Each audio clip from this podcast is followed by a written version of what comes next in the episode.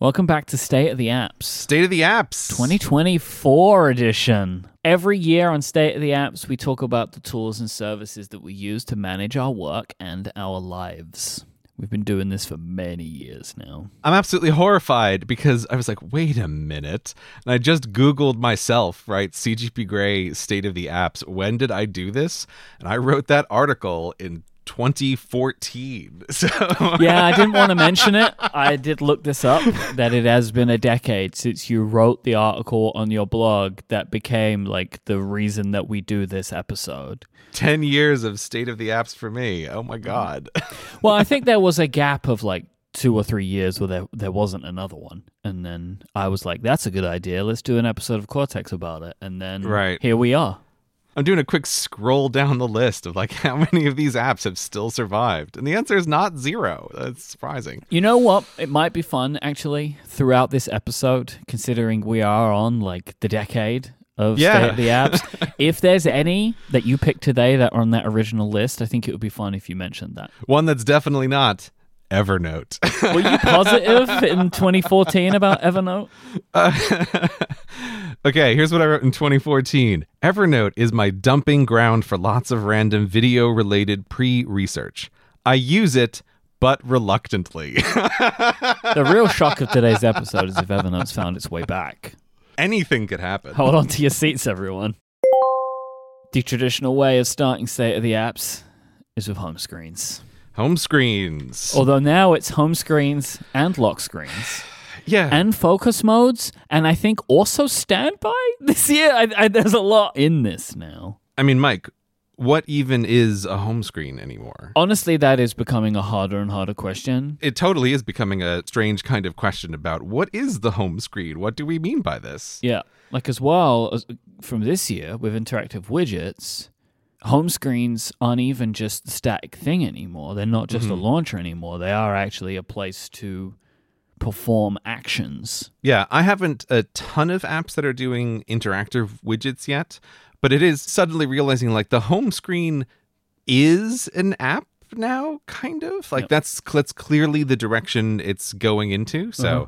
What even is a home screen? How is it connected to focus modes and your watch and everything else? Yep. It's like it's all kind of getting muddled together and also partly being apps at the same time. Mm-hmm. So, what do your home screens look like, Myke? Right, well, let's start with my regular home screen. Okay. This is like the default home screen. I also use these set of home screens for Do Not Disturb. And I've also included the corresponding lock screens for these home screens in the image so you can kind of get the whole view. Yes, it's always so overwhelming when I click on one of these links to see all of Myke's things. It's a visual treat. It's a little experience. It is visual. That Uh-huh. is true. Visual yes. treat.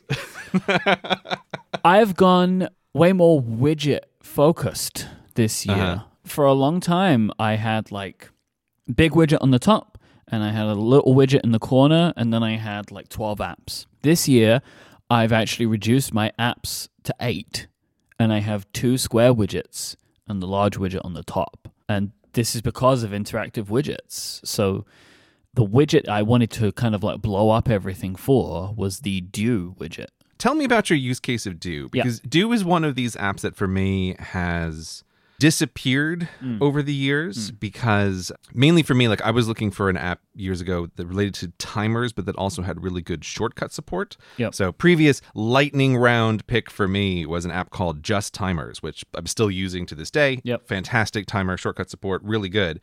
And that just blew Due out of the water for me. It's like, oh, I just never used it again. Yep. So it looks like you're actually using it as a task manager here. Like, what's what's your use case for this? Okay, so the types of tasks that go into Due are always personal focused, Okay. right? So I use Todoist as my to do app, which I'll talk about a little bit later on in the show. Mm. And I have a personal project in Todoist, but they're for like quite large things. Mm-hmm. The stuff that goes into Due are very simple, often recurring tasks. So, for example, I have take out the trash, do the dishes, do my evening stretches, mm-hmm. take my pills, text my mum. Like these little things that happen on a daily basis, on a weekly basis, go in here. Like, remember to set my time tracker when I go to the gym. Remember to hmm. get cash out for my barber when I see him next week. Do my exercises. Like these little things that are just, I don't want all of these tasks messing up my Todoist to do list. Mhm. And then also, all of these types of tasks benefit from Due's nagging, Right. right? That you can set in Due, if I do not mark this complete, keep reminding, keep reminding. And a lot of these things, they're like, it has to be done today. So, like, I want the phone to keep asking me to do this stuff until it's done. Like, if I don't remember to take the trash out, that's going to be a problem. I have to take out the trash, right? So, like, it's going to keep telling me every 10 minutes, have you done this? Have you done this? Have you done this? Hmm. So, these are the kind of things. And it can also be like a very simple task that might be a one off that will go in here. Like, for example, I had to disable the automation of our Roomba for a few days because we were having a like a treatment to the floor and so I disabled it and then I've put it back in there to enable it in like a week's time. And so that kind of thing is just like it's just like a very simple thing. I want to make sure I remember to do it on that exact day so I can have it actually go out and do the cleaning. So that's the kind of thing. I'll just throw it into Due and it will remind me every 10 minutes until I've done it on the day that I've asked for. And hmm. one of the things about these Due tasks is that because they are frequent things, often I just do them because I remember.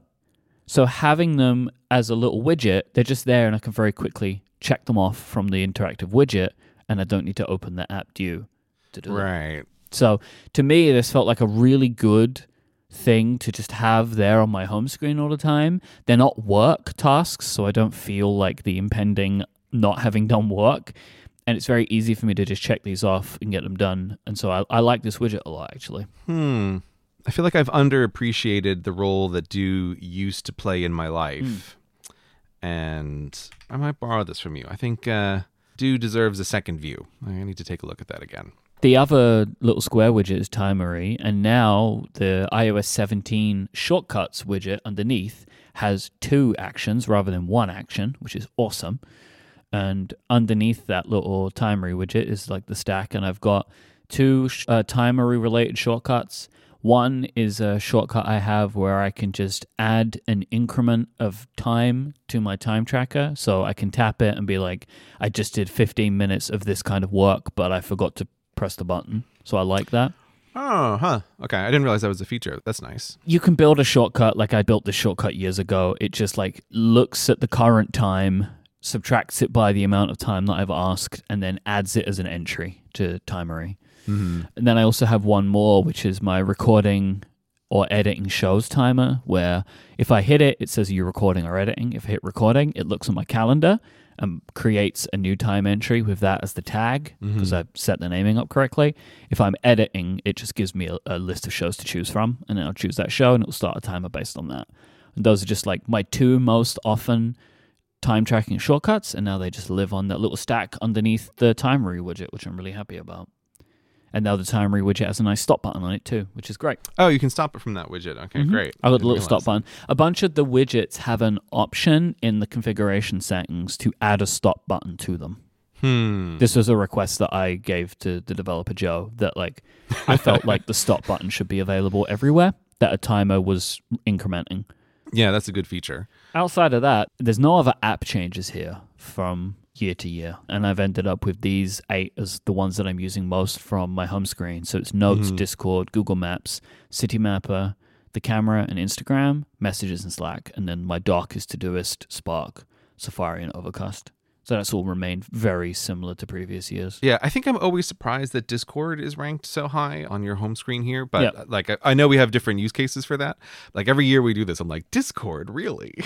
It's work and social for me. Like the fact that I have Slack there says I should have Discord there. The fact that I have Instagram says I should have Discord because it like it's almost all of those kinds of things. It's like a social network in a way, but it's also work and it's also Like it's an interesting like straddling of all of this stuff. Hmm. I spend a lot of time in Discord now. I think the only one I would question is do you really need the camera on this home screen? People always say this, but I Right? what I use camera as both the camera and how I get to my photos. Okay, so you're using it for the recently taken photos thing where you can Yeah. open it up and click in the corner. Yeah, it's like a double Hmm. duty. Can't you get to the recent photos from your lock screen? You can, but if I'm using my phone and I want to take a picture, well, I lock the phone. yes, that's what I always do. Yeah, see, I, that doesn't make any sense to me.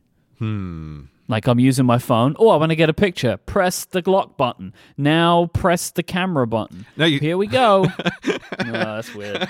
Plus, as well, when you lock when you lock the phone, it turns the display off into always on display. So you have to tap the phone to wake the phone, then press the camera button. That is inefficient. Uh, I guess you're right. I was like, this is one of these like when you have shortcuts that you just your fingers know Yeah. how to do and your brain doesn't. I was like, Myke, I don't need to tap the screen. Oh, I do need to tap the screen in order to wake Yeah. it up and then swipe over. I didn't even realize I was doing Just that. like tripled my taps. You know, yeah, no, that's true. camera That's on the lock screen, man.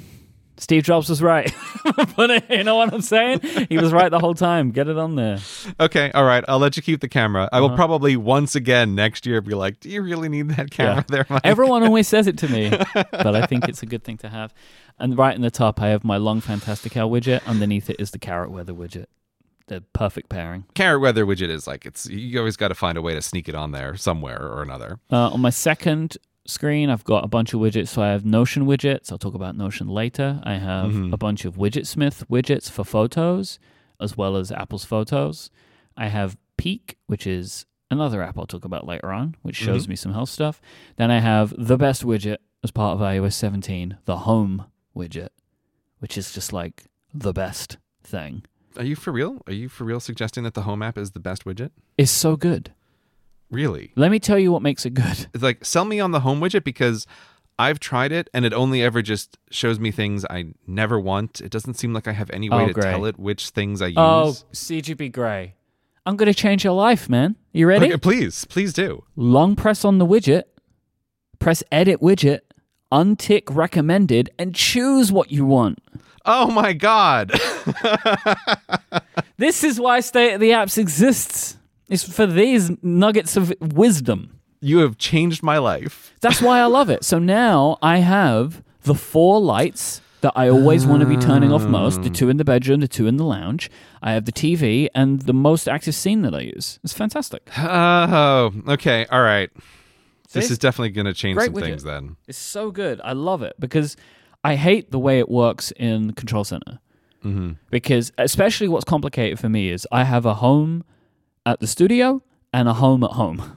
Right. And quite often, even though it's supposed to change based on location, it doesn't. So I'm at home and I want to turn on the light and I pull it down and it's showing me my lights at the studio. This is not helpful to me. Mm-hmm. There's no reason why this should be happening. They're not even remotely close to each other. But then also just like the phone deciding what it wants to show you. Uh, fine, I suppose, but it's not what I want. The only downside with the widget is you can only toggle things on and off, right? You can't adjust the amount of brightness, but I guess you could set up a scene to do that. I run everything through scenes. Like my home philosophy is you should basically never be controlling an accessory directly. Everything should be a part of a scene. Like so I have a ton of scenes, but maybe that's also why like I've tried that the home widget and, and it was like something about my brain didn't even process that I could tell it like don't recommend. I, I never never occurred to me to like untick that box. And so I was just disappointed that it was constantly like, "Hey, do you want to like hard turn off your Apple TV with the smart plug that you put behind it?" Like no. How about these scenes that you know that I'm telling you to set every day at this time? Do you want to suggest me one of them? No, no, it never wants to suggest one of them. That funny thing as well for that smart plug controlling your Apple TV is your Apple TV is probably the dominant HomeKit hub in your house. Yeah, th- the reason it's extra funny to me is because this is a holdover from when I don't know if it was tvOS or what, but like when we first got the Apple TV, it would just freeze quite a lot, and the hmm. only way to fix it was to unplug it and plug it back in. I got so tired of this, I bought a smart plug just so from the couch, right, I could press the button to like physically cut the power to this Apple TV to then force it to turn back on. But if that switch was in HomeKit, if you turn it off, you probably can't turn it back on again via HomeKit. We have HomePods though, right? Like so, the HomePods would take Ah, over they're as hubs the- as well. Okay. Yeah, they're hubs as well. Okay. We've got like a million things in the house that are acting as hubs. Yeah. But my wife and I joke that like buying that smart plug, eventually the Apple TV learns we have like a hard threat here, Apple TV. Yes. You better just freaking work. Yeah. And it slowly was like, okay, like, I guess I'll be a good Apple TV and not just completely freeze on you all the time. So It's a threatening plug. that's why it's extra funny to me that HomeKit was like really aggressive about recommending maybe my least used accessory currently that like I forgot even existed was always like front and center. Do you want to hard cut the power to the Apple TV? No, no HomeKit, I don't. I then have Abode, which is my home security system. That's a camera widget. They also have an interactive widget for setting the state of the alarm system, which is pretty cool. Then I have one of the new Widgetsmith widgets, which I love. So with the interactive widgets, when I tap that photo of the pool, Mhm. it slides up and shows me a countdown to my next vacation. Oh, huh. Because you can have these widgets stacked on top of each other now. So like you can take what were two widget types that were in Widgetsmith and you can like put them one on top of the other. So you can like have a photo hiding time zones. I have a photo hiding a countdown and stuff like that. This is like one of the things that underscore put in as the interactive stuff. And I, I really love that because I like having the countdown, but sometimes the image I wanted to use, text didn't look good on it. Mm-hmm. But now I can have it hidden there. And like we did this for like the podcastathon. So I had like an image of the podcastathon and I would tap it and it would slide up and show me the time, which is also good for an event like that. So I don't see how many days it is all the time. just just when I want to see, you know? I didn't realize David had put that in Widgetsmith, but then I mean, again, as far as I could tell, he's built like an entire operating system Yeah. inside of Widgetsmith. Yep, Like yep, the yep, number yep, of yep. things he's done is insane. So is that like an inspirational photo for you for your next vacation? This pool photo? Yeah, it's like here's where you're going, Ah, okay. you know, and then you tap it and it'll show you. It's like it's nice. So that is my regular home screen. So when you say your regular home screen, Uh-huh. does this not exist within a focus mode? So this is just like the default state of the phone. Yes, I also use these home screens in Do Not Disturb and in my recording focus mode. Ah, okay. I have recording right. as, as one of the options in here, so you can look at that. Uh, And the, like my recording one is exactly the same home screens. I just have a different lock screen. So the lock screen of like my regular home screen lock screen that's confusing. I just have an, an image of it, you know, and I have um, the very top lock screen widget is Fantastic Fantastical, and then I have weather. I have widget Widgetsmith step counter, and I have a timery timer, like as the little circle one. And then on my recording lock screen, I use the photo shuffle thing, which is the same as last time, and I just have like a Widgetsmith time zone thing and a larger timery time tracker on my mm, recording one. Okay, huh. So it's basically the same there, and I don't have anything special for Do Not Disturb at all. It just it's all the same stuff as my regular lock screens. Oh, okay. So you mean like this is just it looks like this for do not disturb as well. Yeah, nothing changes. Uh, travel, my travel lock screen, which is one of my favorite lock screens. I think this is exactly the same as before. So I have like the globe lock mm-hmm. screen because I think that's really cool. Show you where you are in the world. Oh, I added the batteries lock screen widget, which was your recommendation from last time. This is funny to me because my travel focus mode literally exactly the same, right? It's like clock, weather, battery, flighty, and the zoomed in thing for the earth. It's a little bit like the correct travel setup just manifested itself into the universe. Like this is the correct answer mm-hmm. for if you need a lock screen while you are traveling, this is what you should just do. This is the one that looks the best. Those are the most obvious options for what to have. Well, I think between the two of us, we just perfected it. You cannot argue with the arrangement. It's unarguable. Yep. And then the home screen itself, I use way more widgets here. So like I have four like uh, widgets, and they're just like weather and calendar. I have the Find My, just like a stack of the things that I might have, and I can change those around depending on what I'm taking with me, like what suitcase I have, what bag I have. Ooh. I used to have a notes note for both my like a scan of my passport and also my packing list. mm-hmm. This is now in things, which I'll talk about later. So I have a things Oh. widget underneath the notes widget, which is where my packing list lives. Hmm. And then you know, for apps, they're very similar to my usual apps, but I add wallet on there because you use a bunch of wallet passes when you're in travel, and also like airline apps. And I change those out depending on which airline I'm flying. Right now, listening to you, I'm just I'm totally stealing the Find My widget for my own travel setup. I didn't think about that one for bags and things, or like you can even set it for people, like if you're Yep. meeting someone. I think like I didn't consider that, and that's great. I'm gonna add that one straight away. You know, we've spoken about having air tags on the luggage and how helpful that can be. Yeah, AirTags on everything. It's super good. And then just having them right there is just like a very quick and easy way to get to that thing that I'm going to need. And that's what my travel lock screen is really. It's like a lot of widgets because it will give me information at a glance, but also very quickly allows me to get to the apps that have the corresponding information if I need to dig into them. You know, so I've got Mm. like these are all in stacks, but I have Flighty in there and I have Tripsy in there. Like, so these are apps that have got that information in them and I can just get to them as quickly as possible. All right. Well, when you're traveling, Mhm. you're traveling to go on vacation. Yes. Do you have a vacation set up? I do now because last year you showed me your vacation home screen and lock screen. I was like, oh, that's a good idea. So I do Mhm. that. And I would say that this builds on the travel one. So I still have like a, a lock screen which has it now has like an image, and this will be some kind of like image taken whilst on vacation somewhere. This is a photo of Adina taken on a trip we took a couple of years ago. And I've got weather there, which is very important. And I also brought batteries in because that's also very important when you're on your vacation.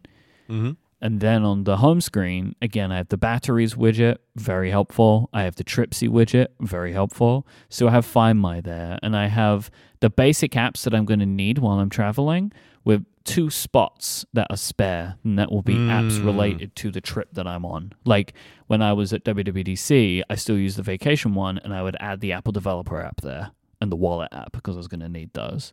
And so, depending on the trip that I'm on, I will add apps that are relevant to this vacation lock screen, which I find to be like a very helpful thing to do. You know, like if you go into a theme park and they have an app, you put it on your home screen and it's there whenever you need it, you know? Yeah, yeah. For any of the kind of like holiday stuff, you need that spare space for Mhm. whatever it is. Like, I'm a big believer in spare space on your home screens and lock screens. I've just got to say though, Mike, you're killing me here with the wallpaper being the same for all of these modes. You change your lock screen Mhm. wallpaper, but you don't want to change the background wallpaper. Like, I know you love that literal wallpaper that is Mhm. your wallpaper, but doesn't that like mess with your brain, right? That you're on vacation and the wallpaper is still exactly the same? Not at all. Because the apps are different. It grabs your attention, that wallpaper, right? It, it really dominates the scene. Uh-huh. so I feel like it has such an impact Uh-huh. that you might want to change it for different, but you just don't. I can tell you just don't. Okay. It's like if you change all the furniture inside of your house, you know it's different. If you leave the paint or the wallpaper on the walls, it's not like, you know? I don't approve of this analogy. I know you don't. I, I also, as I got halfway through it, realized I didn't know how I was going to finish it. But the point still stands.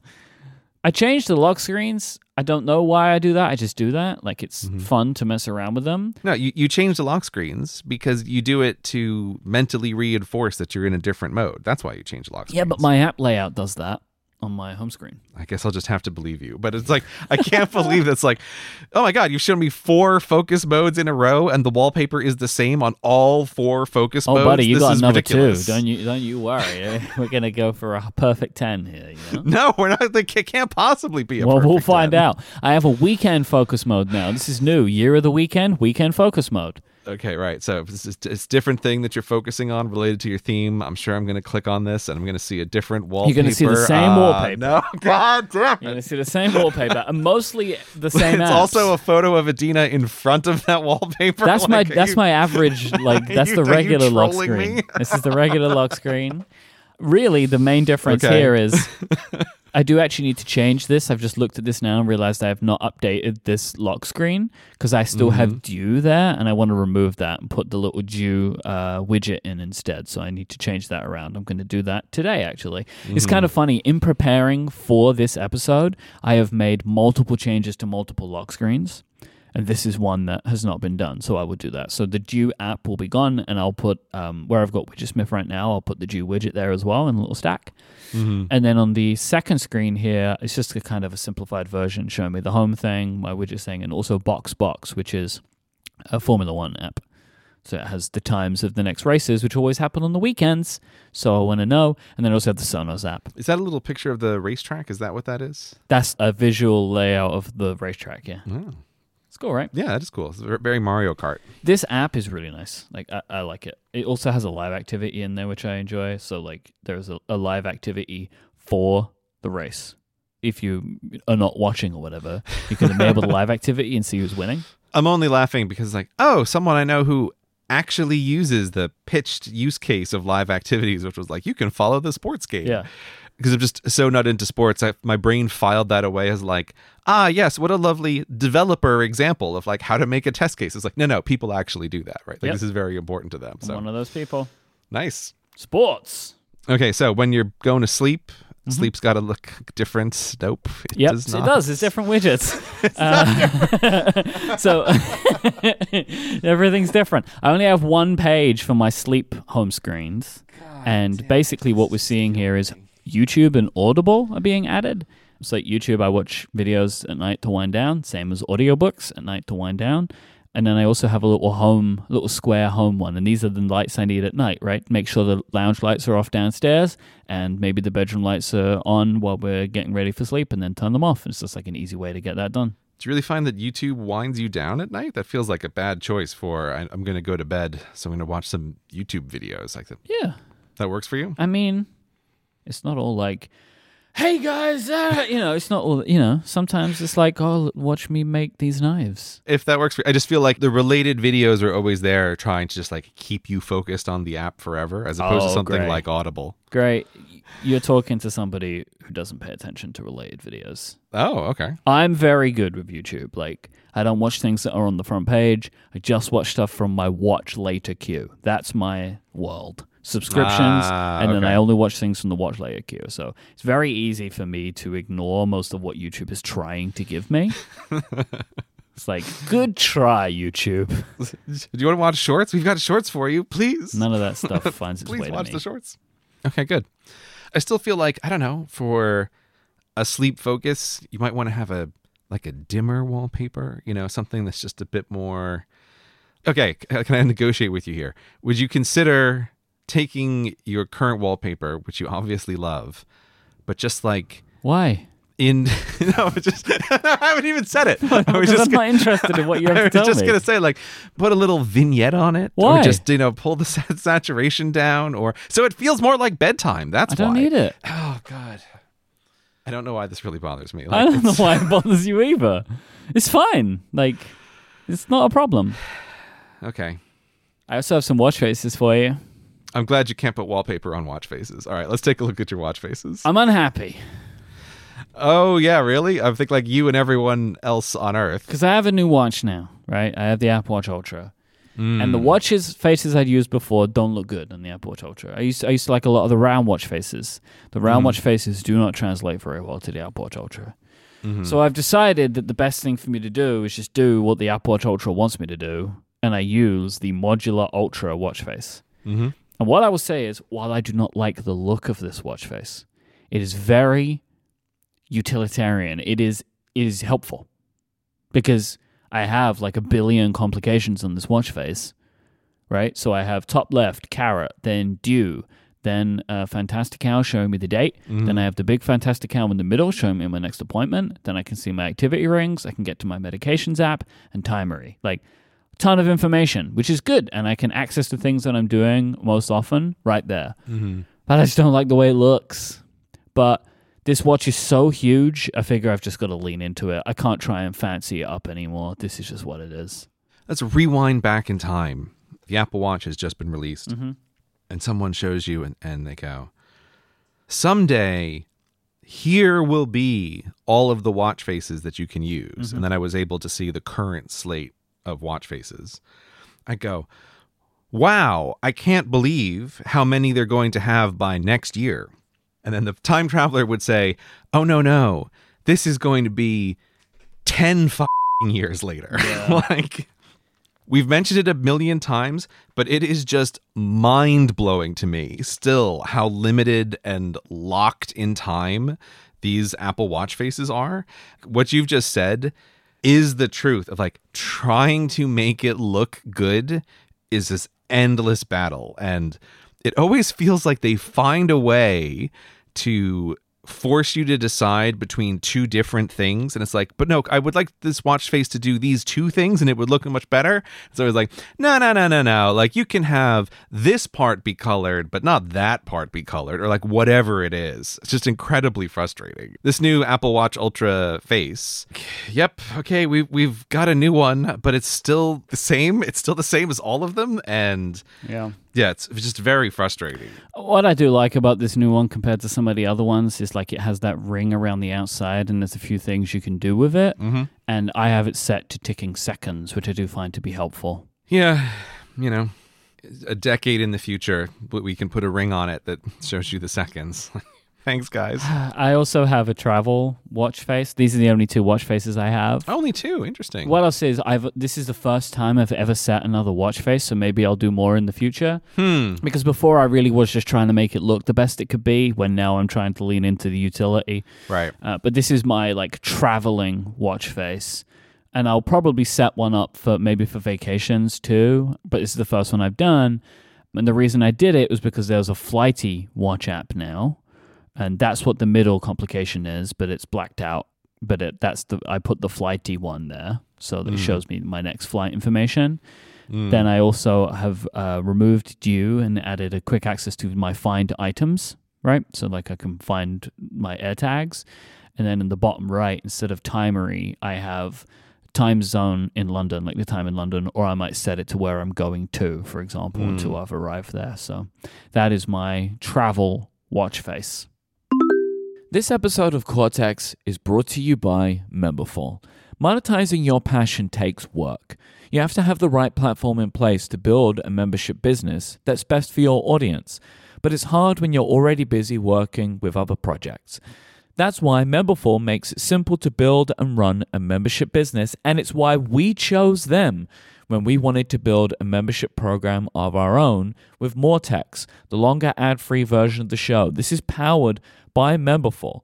They have everything that we needed and everything that you need to run a membership program of your own, including a streamlined and powerful checkout process, an easy to use Memberful portal with a member management dashboard as well, and transactional emails. Memberful also allows us and will allow you to tailor a program that is best suited to your audience with custom branding, options for newsletters, podcast feeds, gift subscriptions, Apple Pay support, free and paid trials, automatic referral discounts, and so much more. They have analytics as well to give you an easy to use, in depth view of what's working, what's not, and where to double down. Memberful seamlessly integrates with the tools that you're already using, like MailChimp, WordPress, and Stripe. And also, very important to us is Discord. So when you become a Moretex subscriber or a Relay FM member, you get access to the Relay FM membership Discord, which is a great community of people who have a lot of fun talking about things that they care about. And this is all very easily managed with no work from us by Memberful. If you ever need them, you can contact Memberful's world class support team that are ready to help you simplify your membership and grow your revenue. They act as support for you if you need it, if you have any questions, but they're also a support in making your membership program the best that it can be. They're passionate about your success, and you'll always have access to a real human. Go and check it out for yourself right now and see how Memberful can work for you. You can get started with no credit card required by going to memberful.com slash cortex. It could be the next great move for your business. That's M-E-M-B-E-R-F-U-L, memberful.com slash cortex. Our thanks to Memberful for their support of this show and Relay FM. All right. So the number one rule that everyone would know is if you're going to have different focus modes and different setups for doing different kinds of things in life, you want them to look different. You want them to be mm. visually, immediately, obviously different. Interesting. You can do that with app arrangement is one tool, but it's not a sufficient tool. You want to also try to use color and you want to try to use imagery.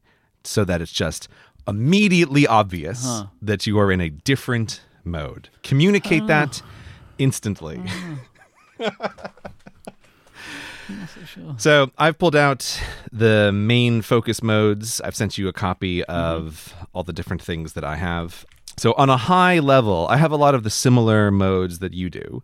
So I've got like weekend, I've got travel, I've got sleep, a do not disturb mode, hmm. and then I've got a mode for health, a mode that I call core for what I think of as core work, like the most important stuff that usually means writing. And then I have a mode called open, which is basically like my default mode for the phone. Now, bunch of modes. How do you distinguish them? Well, Apple this year added these absolutely lovely planetary image backgrounds. And so I've decided to go through all of my focus modes and pick one of the planets, with a slight exception, to represent each of these modes. Oh, a planet? How on earth can you discern between the different shapes? Uh, because the planets look different. if it's all the same shape and a black background, that surely these planets don't look that different. I've never bumped into a square planet before, have you? no, I have not bumped into a square planet before. But I will say, if you decide to go with this mode, you will realize oh, we don't actually have a lot of different colors for the different planets. There's obviously the standout of Saturn, right, which has the rings that makes it more visually different.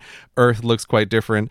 But then if you're like, Oh, right. Neptune and Uranus look like basically like the exact same planet. Mercury and the moon are quite difficult to tell the difference, like at a glance. So I've eliminated the similar ones. But it did make me feel like, ah, we could use more colors in these planets, right? We could use more differentiation for different ones. Why do they all have to be planets? Why can't you just use completely different images? Or like things that all relate to the thing that it is? Here's the problem, Myke. If you're trying to pick, like in my case here, six, seven different wallpapers to represent these different modes, I would want them to be distinct, but also related. And that's actually quite a difficult task to find wallpapers that go together nicely, but also are visually distinct in their colors. And so this was the kind of task where I was driving myself crazy because I would find like, ooh, I've got four good wallpapers that work together, but these two just don't quite fit. And it's like, well, let me try to fix this problem by finding a new set of six wallpapers that can work perfectly well. And so when Apple came out with those planets, I made the decision for my own mental sanity. I was like, you know what? I'm just going to work with what Apple gave me. There's enough choices here. So I'm just going to stick with the planets for each of the different focus modes.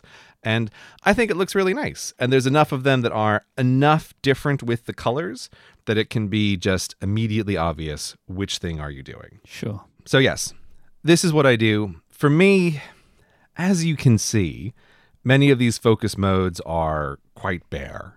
So, like if we take a look at Do Not Disturb, which I've used as the moon, leave me alone, right? Nobody come here.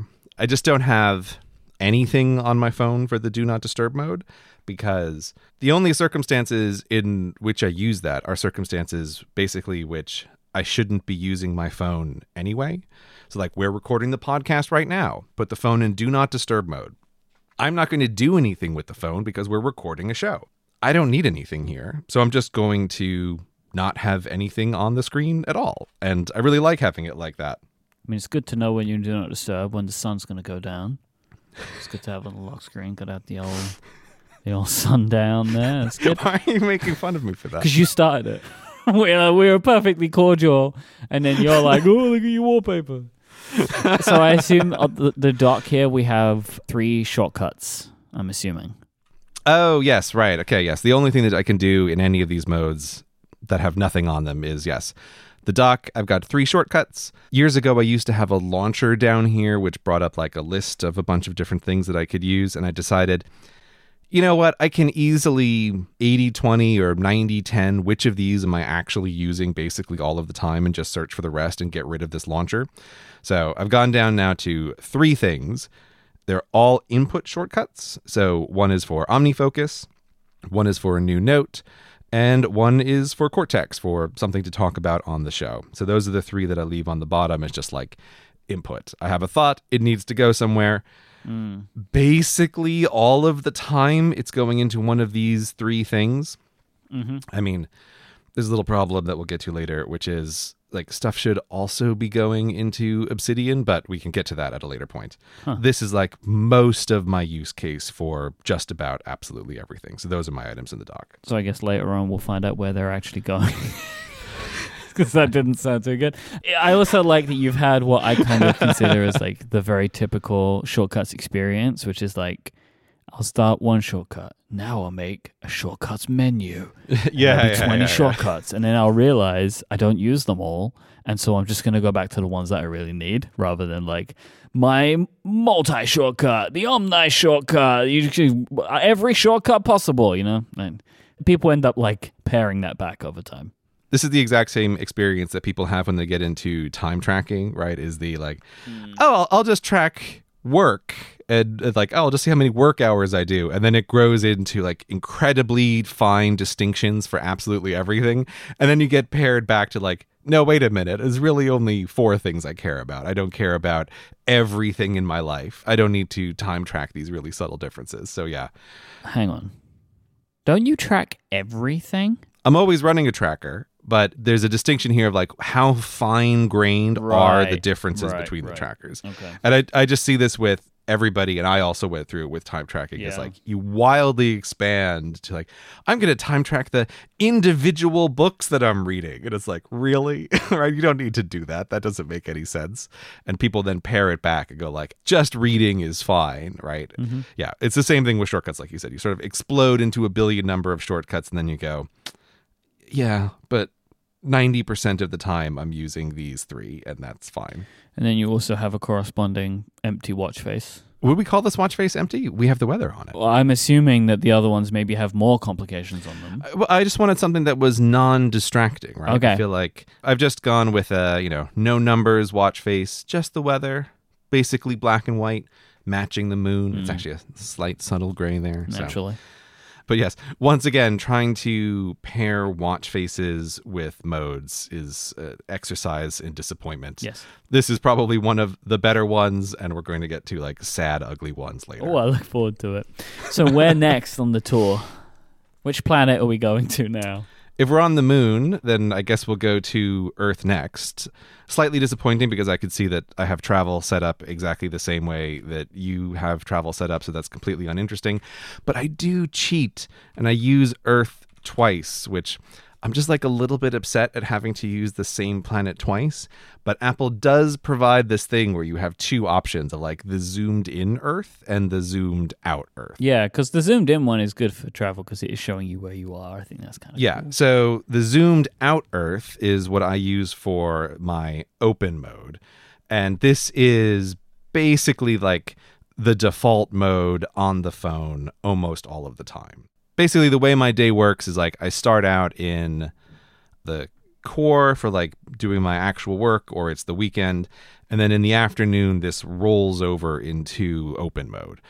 And I call it open and I use the earth because this is the period of time in which notifications will actually reach me. This is when you will communicate with people on Earth. That's exactly why I chose okay. the earth. No, I like it because then in the other ones, look, if you are from Mars, I'll speak to you. If you're not, I want to know. I get it. I So get the, yeah, so the open mode is the only time I'm having anything to do with other earthlings, hence the earth mode. And I guess it also works for travel too, right? Is like I'm having to like get Yeah. through all of these other earthlings around me to like Yeah. get wherever I'm going. So this is the time where notifications can come through, apps can have like badges and things. This is the one that's the afternoon one. I don't have anything wildly interesting here. Again, I like to try to keep things relatively simple. So Yeah. I would like to ask on the lock screen, Mm-hmm. what is the complication with the little flame? Okay, yeah. So on the lock screen, I've got batteries, activity, the weather. The flame one is zero, which is that fasting application that I've mentioned in previous Ah, years. So it's a little timer, and it just shows a little icon which tells you like which phase of the fast are you in. So that's just something that I. What does done. a flame have to do with it? Are you burning calories now? Is that what's going on? That's basically what they mean. Is like yeah, you're in the fat burning zone of your fast. that's basically what it means. If I was doing that and I was hungry, I would not appreciate that little countdown. Yeah, I mean, this is like a whole other thing, but yeah, I've just been sort of keeping track of this. This is part of my people know, like, I've always skipped breakfast for forever. Mm-hmm. I guess this falls in the same category of I'm always running a time tracker. And so this little timer of like, when are you done eating for the evening to just start it, like, slipped right into my routine super easily. Yeah. This to me is actually the primary benefit because I feel like the danger is always evening time and like you're snacking for the whole evening. So this is also more about like it's not really so much for me about when the timer runs down. Like I don't care and I will blow past this at all times, right? It's like, oh, you've got uh, two hours left to hit your whatever goal. It's like I don't care, right? I don't care timer. It's much more about making a little decision of like, okay, it's 8 p.m. I'm like done eating for the day. And I know that because I pressed the button to start the little fasting timer. So that's what that thing is. Okay. And then on the home screen itself, I just have the weather and I have an OmniFocus widget, which is showing me a list that I call now, which is basically most of the things that are available to me, just sorted in a kind of project slash priority order. You got a lot left to do today. Yeah. 23 tasks. That's like three days for me. That's rough stuff. Good luck. It's why I was intrigued by the Due thing that you were mentioning Right, before, is right. because I think I should experiment with pulling out some of the more smaller personal tasks that might fit into uh, this category of like, it needs to be done today. It doesn't really make sense in a major project, and it helps to be nagged. So, like, I have a ridiculous number of things in my OmniFocus, hmm. and so it always looks like, oh, Grey has like a crazy number of things, but I rarely ever think that, like, oh, I'm going to get to the end of this list today. Like, that's just not how I use the system, and it's more like they're ranked in priority, and you just like work your way down the list, and a bunch of like huge numbers of very small things like take out the trash, right? Take your vitamins or whatever. Like a bunch of things like that are in there as well. So it's just a different use for a task manager. Yeah, okay. So I guess we're going to go to Mars next, which is obviously Mars is for sleep. Why wouldn't the moon be for sleep? I don't Why? Okay, so I'm glad you asked, Myke. Ah. Why isn't the moon for sleep? Because it does seem like the moon should be for sleep. Yeah. But it's not for sleep mm-hmm. because in the actual real world when you're using your phone the moon's color is basically bright white like in the evening time right? It's the end of the day or like you're getting ready for bed and you look at your phone and there's a there's like a circle of a flashlight just shining into your eyes that is Okay. your phone drawing the moon. So I basically chose Mars because it is the reddest planet. It is the like the darkest, sleepiest color of all of the planets to choose from. So that is why Mars is the sleep focus. Okay. Because it's a sleep focus, you don't have the image of Mars on the lock screen, just on the home screen. It is very faintly on the lock Really? screen, but it Oh It yeah, I can is. kind of see that right, it's barely there. because you have like the always on. It's like doing the sleep thing and the always on. I get that. It really, really dims the wallpaper in sleep mode. Yeah, so you could easily miss it, but you won't miss it if you're actually in like a completely black room. Then Sure. you're like, oh, you can actually see that it's there. But yeah, the sleep mode, I have that setting where it dims the wallpaper, which. So here's the thing I do like that for the wallpaper, for Yeah. dimming the wallpaper, but. Okay, Apple Watch frustrations. I have an Apple Watch face Yep. for sleep mode. So this is the same face that you were talking about, like the modular ultra face. Is it? It is. So, I actually really like this watch face. I think this is super classy. You get like big, tall numbers in the middle. Uh, You can turn off basically all of the complications. ah. But this is the ultra face. And I feel like if you remove basically everything and expand the numbers in the middle, I kind of think it's one of the nicest watch faces that Apple makes. But this is what I was talking about before with Apple forces you to make decisions that are very frustrating. So I use this face for sleep because it has an option which says, "Oh, do you want this watch face to go into sleep mode?" You can make it red. So instead of having the time be Yes. white numbers, you can make them red numbers. I love it. When I found that, I was like, oh, cool. I can't wait to use this watch face, and I'll just set different colors for all of the different focus modes that I use. No, you can have it white or you can have it red. Those are your only two choices. Like, God damn it, Apple. Like, let me make it like this, but yellow? No, you can't do that, right? It's Because like, you can change the color, but it changes the color of everything except the numbers, which are always white. Everything Why is that? Why except does it do the that? numbers. So frustrating. Like this again is the thing of like it's the most obvious thing that people might want to change and they always gets you right? It's the same thing with like the watch hands. Like oh we can change everything except the watch hands. No you can't change the watch. It's so frustrating. And so like I really like this as a super simple digital watch face, but I just I use it on one other thing, but I would use it everywhere if I could just change the color of the actual numbers. It was like, no, red or white, that's it. Very weird. Yeah. This watch on your wrist that has more computing power than has sent actual people to the moon cannot draw these numerals in a different color. It's like, oh, so frustrating. What next? Take me to another planet, Grey. So my very easy method just so Jupiter. Let's go to health. Why? I guess I'm realizing in this conversation with you, I feel like I have strong feelings about the planets that you just don't. But no, of course I don't. Why would I associate Jupiter and health? Why would I do that? Jupiter is like the biggest and burliest of all the planets, right? It's like if any planet lifts, Jupiter totally lifts, bro. Like it obviously does. But maybe like Jupiter's just for show, you know? Another planet is actually stronger, but Jupiter just like bulks up. I was actually just mentally flipping through the roster of planets, being like, who could that be? And uh, like, no, I don't think anybody else What does. about Saturn? Saturn's like holding the rings up. Saturn is the planet that's like for looks, right? It's got the flashy rings. Fair enough. Okay, so for the Jupiter one, this is where things are actually kind of useful. So Jupiter's the coolest looking planet, right? With the friggin' storm going on. You're like, what are you doing, man? the storm is very interesting. It's super cool. It's like, oh, it's always there. It's like, oh, wow. Okay. So because Jupiter obviously lifts on the home screen, this is where I have all of the apps related to health. So particularly when I'm doing an exercise, it triggers to flip into the health mode. So this is also like what you would have for fitness, right? Yeah, I originally called this fitness. Yeah. But I ran into a problem where Apple has fitness hard coded Yes. as a mode.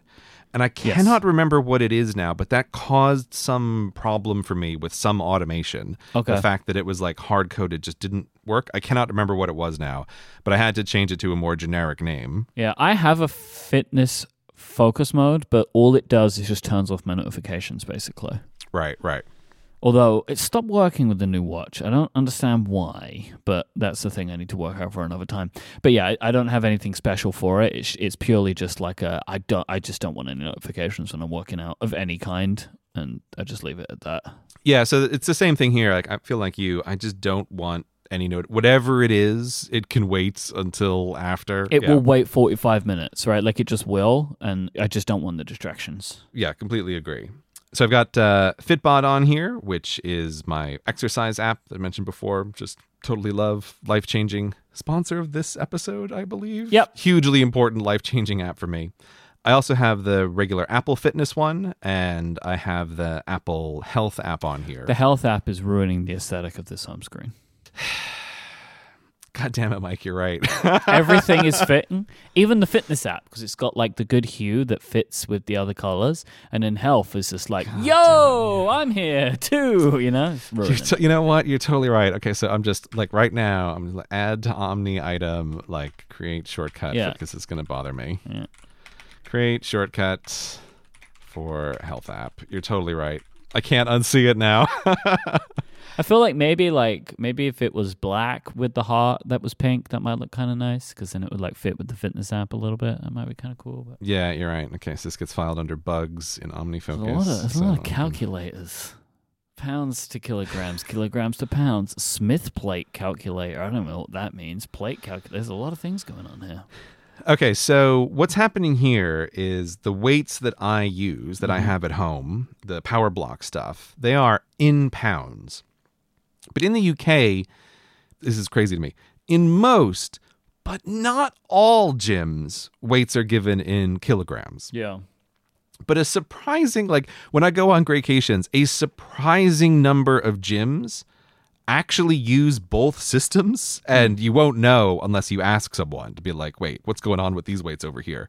Like 90% of stuff is in kilograms in the UK, but I would say 10% of stuff is in pounds. So, by sheer number of times, I am most frequently exercising at home with my weights that are in pounds. Especially this year because of uh, some of my theme stuff. I've also been going to my local gym a bunch because they have equipment that I don't. There, most things are in kilograms. So, anyway, the long story short is in Fitbod, the setting for changing between pounds and kilograms is in kind of a weird spot. And changing back and forth in Fitbod is basically kind of a pain. And even within the same gyms in the UK, I sometimes need to calculate between pounds and kilograms, That's right? weird. It's very weird. So I made a decision. I was like, okay, what's the easiest thing that I can do? I should, in theory, because I'm in the UK, just do everything in kilograms. But since the weights in my house were pounds, and also since I grew up with pounds and still think in pounds, I was like, no. Just like Fahrenheit, right? Like I'm holding the line on pounds are the correct unit of weight.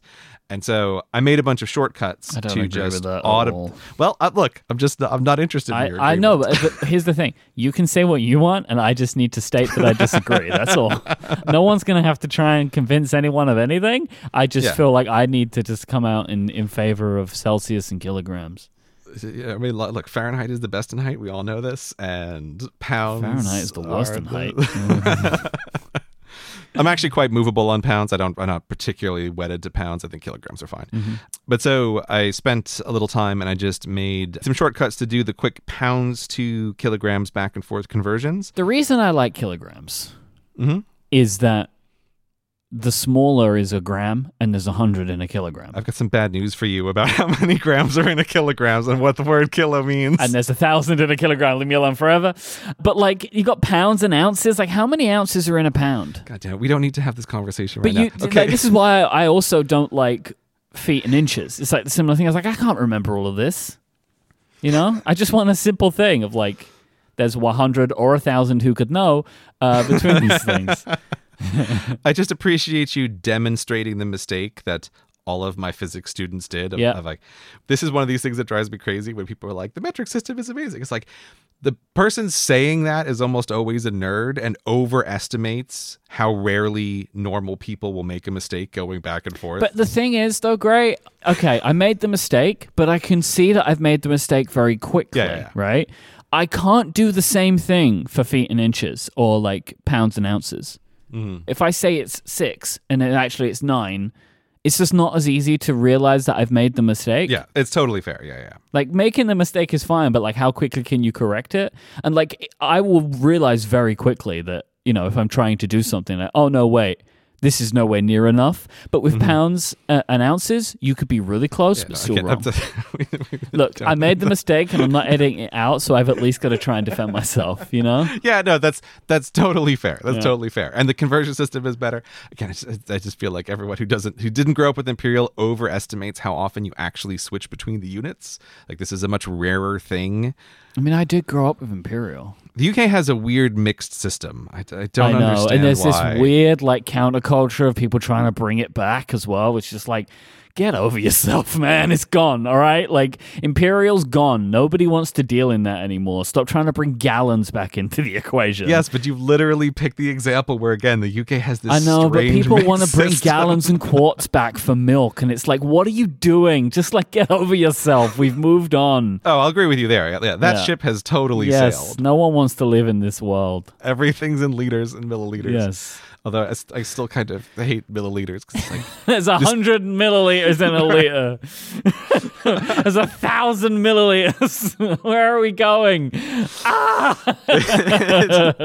anything with milliliters is like, why does this tiny bottle have such a big number? I hate it. I Oh, hate no. it so much. Like, oh, this tiny bottle of water, how many milliliters? 300. Here's what I think we can all agree on: none of these systems are good. They're just like different forms of okay. What we can all agree on is you shouldn't have a mixed system, right? Yes. Which a surprising number of countries do. Yeah. It's like the UK, India, Canada. Like they've got these mixed systems. It's like, guys, pick a side, right? Pick a side. Anyway, apps, apps. Let's get back to apps. anyway, unit conversions. You know what? They're really annoying. So you can make shortcuts to do it for you. hmm I'll just point out the two you asked about there is like plate calculators and Smith plate calculators. So I was originally just doing the math in my head and I was like, well, this is dumb, right? This is what machines are for. Just have the machine do it for you.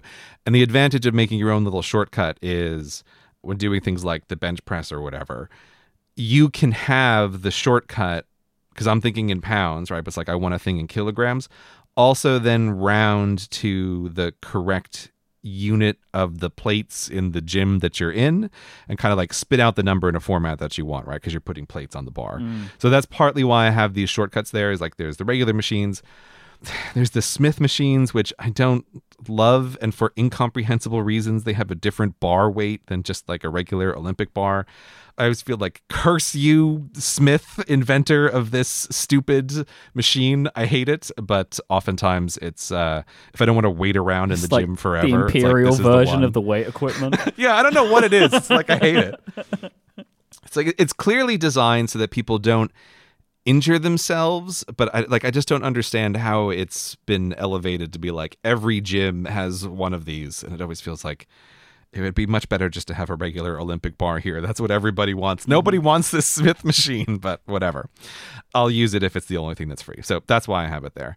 These are like shortcuts that do real work for me all the time, right? Like just I'm putting in a number, give me the thing, great, boom, boom, boom. Those are the three plates I need. Put them on, fantastic. Mm-hmm.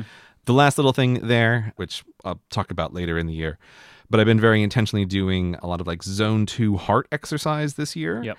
And on the list of things that's incredibly frustrating, it's like Apple doesn't track this as a separate metric. Like they'll tell you after each exercise how much time you've spent in zone two heart rate, but there's nowhere to get this data just as an aggregate out of the app. I was even looking into with shortcuts like can I manually pull out like the heart ranges and backwards count? No, you can't get access to this. Very frustrating.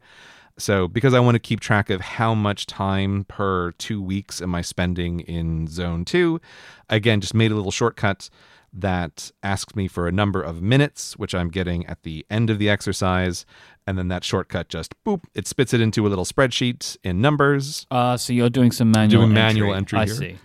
So you're going to the health app, looking at your workout. It tells you the zone breakdown, and then you're putting that in. That's an Yeah. annoying system, isn't it? I'm putting that number in. It's incredibly annoying. It's very frustrating. It's like if I didn't care so much, I wouldn't bother doing this, but I actually really care about this metric. But it, every time it makes me curse the Apple Health app. Like, again, all year there's been this theme of like Apple Health app, right? I, I give you like my anti app of the year award. Like, there's Yeah. nothing that I use more that is also more frustrating. And this is like one of these key things of like, you know this number. I know you know because you're telling it to me when I'm done with the exercise. I wonder if it's in the API.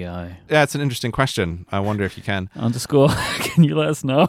Yeah. Please, Dave, can you tell us? If anybody knows, Dave Yeah. knows. Yeah, he, he can copy paste some code just to mm-hmm. make it work, right? Just mm-hmm. like copy paste the thing.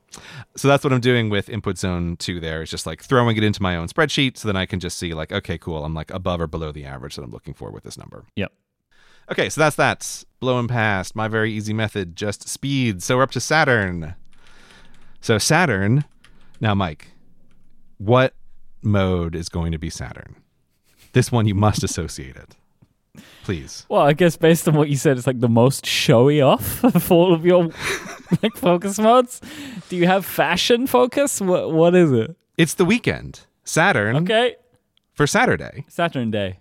Yeah, Saturn Day. That's where it comes from. Oh. Don't you say that to me because I'll tell that to other people. CGP Grey told me. oh boy. Okay. There's not much to say here. Saturn is for Saturday for the weekend. Again, another like pretty clear thing. I just want the weather. I have a little yellow watch face that I kind of hate to match. That just shows me like the top thing in OmniFocus. I don't like this color. For the watch face? Yeah, the, just in general, the yellow. I don't like. Yeah. it. it's like puce almost. Like it's not even really yellow. It's got like a, too much green in it. I feel like I don't like it. This is uh this is kind of like a compromise color. Yeah. This is one of these like I've got too many things clashing up against each other. I've always used yellow as free time in all of my calendar blocking and Okay. time tracking. This is a problem just with human eyes. We don't perceive enough colors, right? You really only have seven, and it's a surprisingly few number to work with for lots of different things. So I go with the yellow. Saturn is like basically a yellowy kind of planet, but if I actually, as I did with the little eyedropper, match the exact color of Saturn to be the yellow that's going to be displayed, it doesn't look right at all. It doesn't read as yellow on pure black. So, yeah, this is my least favorite aesthetically. Hmm. It's a compromise. I acknowledge that. What about like a goldy color? Would that not do the job? I could try something like that. Yeah.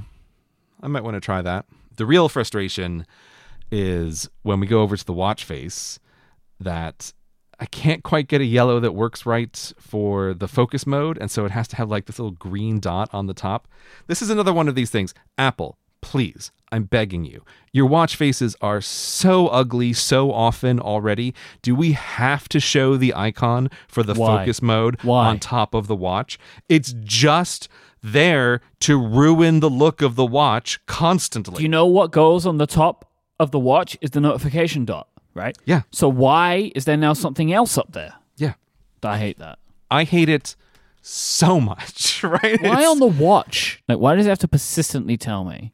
Yeah. What the focus mode I'm in? it's crazy because again when you pull up a control center on the watch it's also right there like which focus mode are you in i don't understand. The only way to disable this as far as i can tell is to disable the watch paying attention to focus modes at all which completely cripples all of its functionality. Mm-hmm. It's infuriating.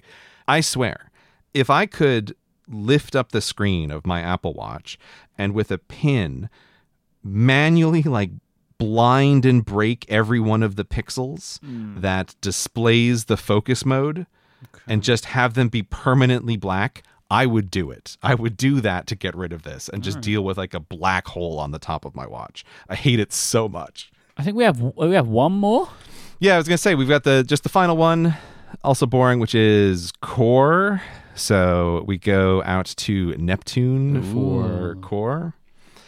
Neptune another perfect perfect emotional planet here it's oh, great! Like I've just gone to the home screen. uh-huh They have such little on this home screen. But just so you know, for the next 54 days, St. Nick's Day's coming.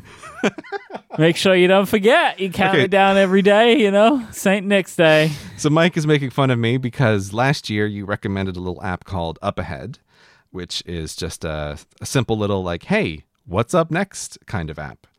And I really like it, and I am indeed counting down to St. Nick's Day. You laugh, I do. I, I do. right? You're but right. it's very serious to me because St. Nick's Day is for me basically the mark of the end of the year. Like all serious work should really be wrapped up by St. Nick's Day. It's not that like work doesn't happen after that, this to me is really like big things are done now and you need to set aside some time to actually enjoy the holiday season. So that's why I have it there. That's why it's on my core work screen is it is a countdown of like how much time do you really have left mm. for serious work. If you're going to have a video up in December, you should really try to have it done before St. Nick's Day if you don't want to ruin your whole month, right? Trying to get this done before the end of the year. That's why that's up there. It's the 6th of December. I didn't know this. I had to Google it, and I'm just helping people who were like, what is St. Nick's Day? Uh huh. because I also didn't know what St. Nick's Day was. So I have St. Nick's Day as the 5th of December, but different places celebrate St. Nick's Day on different days. And there's a St. Nick's Eve, which is on the 5th. wait, so do you observe imperial or metric St. Nick's Day? I observe Imperial St. Nick's Day, as all good Dutch descendants do. Ah, okay. I wondered why, like, why have I no idea about this? But I guess Again, as, as the child of a Dutch immigrant, St. Nick's Day was an annual thing every time growing up. is this like similar to how like a lot of European countries they celebrate Christmas on Christmas Eve? Like it's when people open their presents and stuff. Yeah. so we also basically did Christmas on Christmas Eve Yeah. for the exact same reason. Yeah. This is how things were done in the old world before we emigrated to the United States. I have no idea what happened there, where like it's the same traditions, but people do them on different days. Like, in the days off by one. Like, I have no mm-hmm. idea how that happened. I don't need to know. But yes, you're exactly right. It's like St. Nick's Day is kind of like Christmas, and this is it St. Nick's Day or is it Christmas Eve or is it St. Nick's Eve? Like this same confusion has totally happened in different places. Well, only fifty-four days to go, so Don't remind me. I don't need to. enough every day. I don't need to. You have an app that does it. yeah, so that's the core one. Then just lastly, my watch face for the core. Kind of happy with it. Again, it's that ultra face. I think it looks pretty good in blue. I've got OmniFocus in the center for what I need to do, and that's it. That's it. What is that on the bottom right? On the bottom right, that's the fasting timer again. In the oh. middle is a, very old app, which is called uh, Better Date, which just shows the current date, but it has a little progress slider for how far you are in the month. Ah, I should probably have this more prominent because I'm just constantly forgetting when it is, but I do like this one of like, ooh, we have a progress bar right, throughout the month. How close are we to the end? I don't just want the number, I want to see the little visual indicator. And so there we are. We've wrapped up the introduction to State of this the is App. entire. super We've done fast. an entire episode already. that we could just be done and that's it. but yet, this we just introduced it. but we're not done. This episode of Cortex is brought to you by Fitbod. When you want to change your fitness level, it can be hard to know where to start. That's why I'm pleased to let you know that Fitbod is an easy and affordable way to build a fitness plan just for you.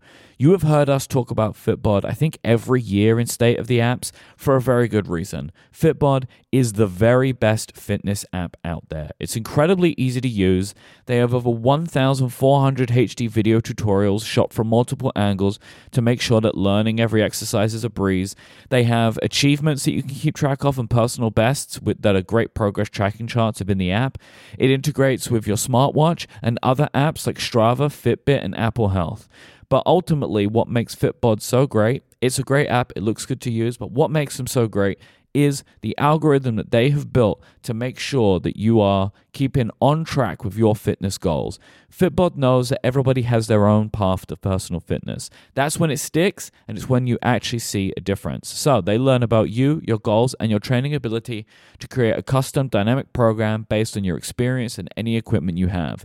This is all within an app that is so easy to use. Superior results are achieved when a workout program is tailored to your, your unique body, experience, environment, and goals. They understand that you don't want to overwork muscles or underwork muscles. This can negatively impact your results, so they design a well balanced workout routine that is for you. They mix up your muscle groups, exercises, sets, reps, and weight over time. This will increase your overall strength, keep your body sharp, and keep your sessions fresh and fun by mixing up your workouts with new exercises. Grey and I have spoken about the big impact Fitbod had in our personal fitness journey. If you've yet to try it out, now is a great time.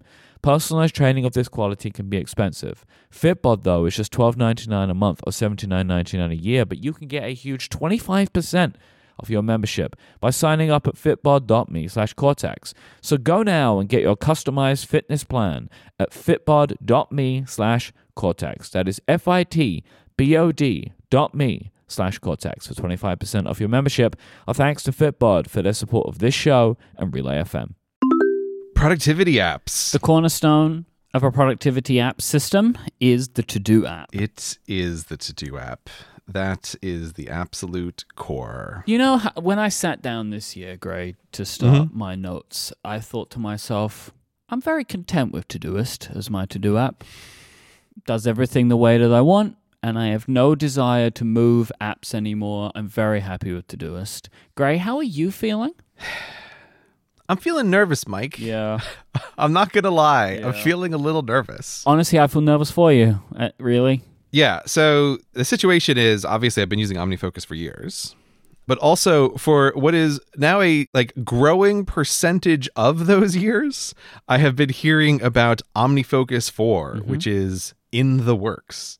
The OmniFocus 4 first look was published on May 10th, 2021.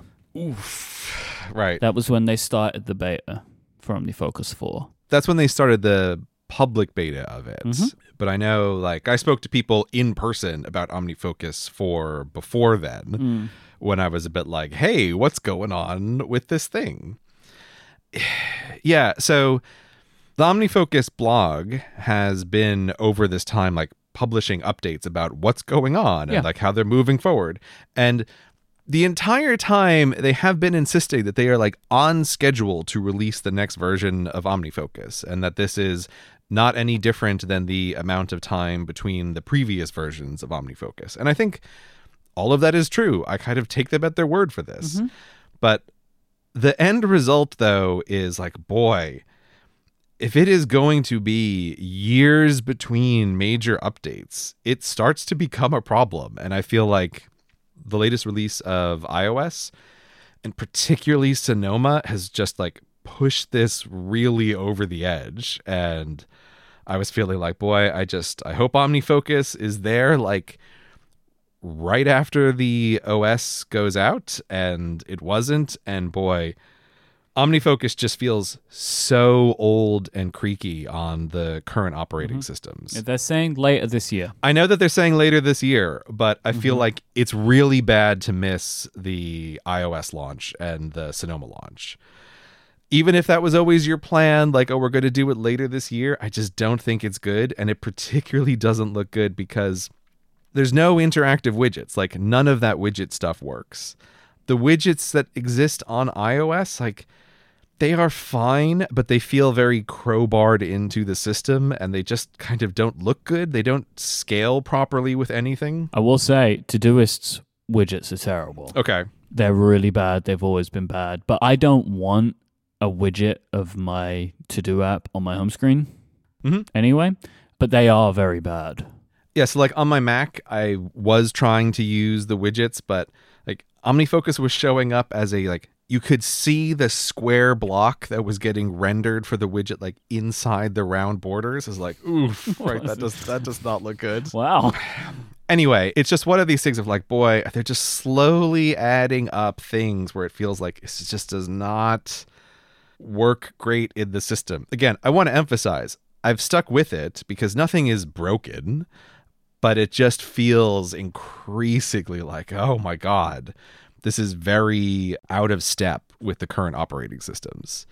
And like little things just keep adding up, just like the the minimum physical size that OmniFocus will take up on the screen is like quite large. It's like trying to, you know, make it fit in the little corners can be really frustrating. So, what I dream happens is like, oh, OmniFocus 4 gets released between the time that we record this episode and when it goes live, and I don't have to worry about anything anymore. But the truth is, I am just concerned. And I was concerned enough that last month I did a kind of tour of the other to do systems that mm-hmm. exist. I was like, I just want to. I want to like refresh my view of the field. Like, what is out here? What's available? Mm-hmm.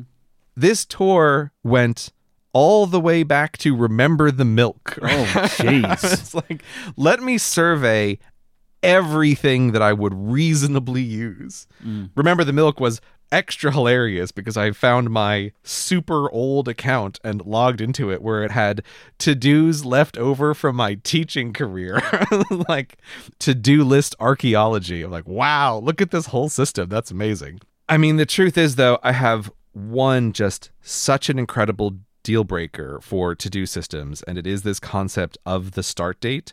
And I am still just blown away by how many apps don't have this implemented at all or implement it very badly. Like, there are lots of things that OmniFocus does that are great, but like this to me is the key, and it is the single thing that makes it the hardest to move from absolutely anything else. So, after my survey of the field, I kind of had to make a decision. I was like, all right, assume that OmniFocus will not release this year. Will you still use it? And the answer I came to was yes, I will still use it because the other options are significantly less appealing to me. But boy, I would not be happy about that. So I have not used OmniFocus 4 for a long time. I was on the beta, but I let my beta expire at a certain point, Mm-hmm. sometime last year or whatever.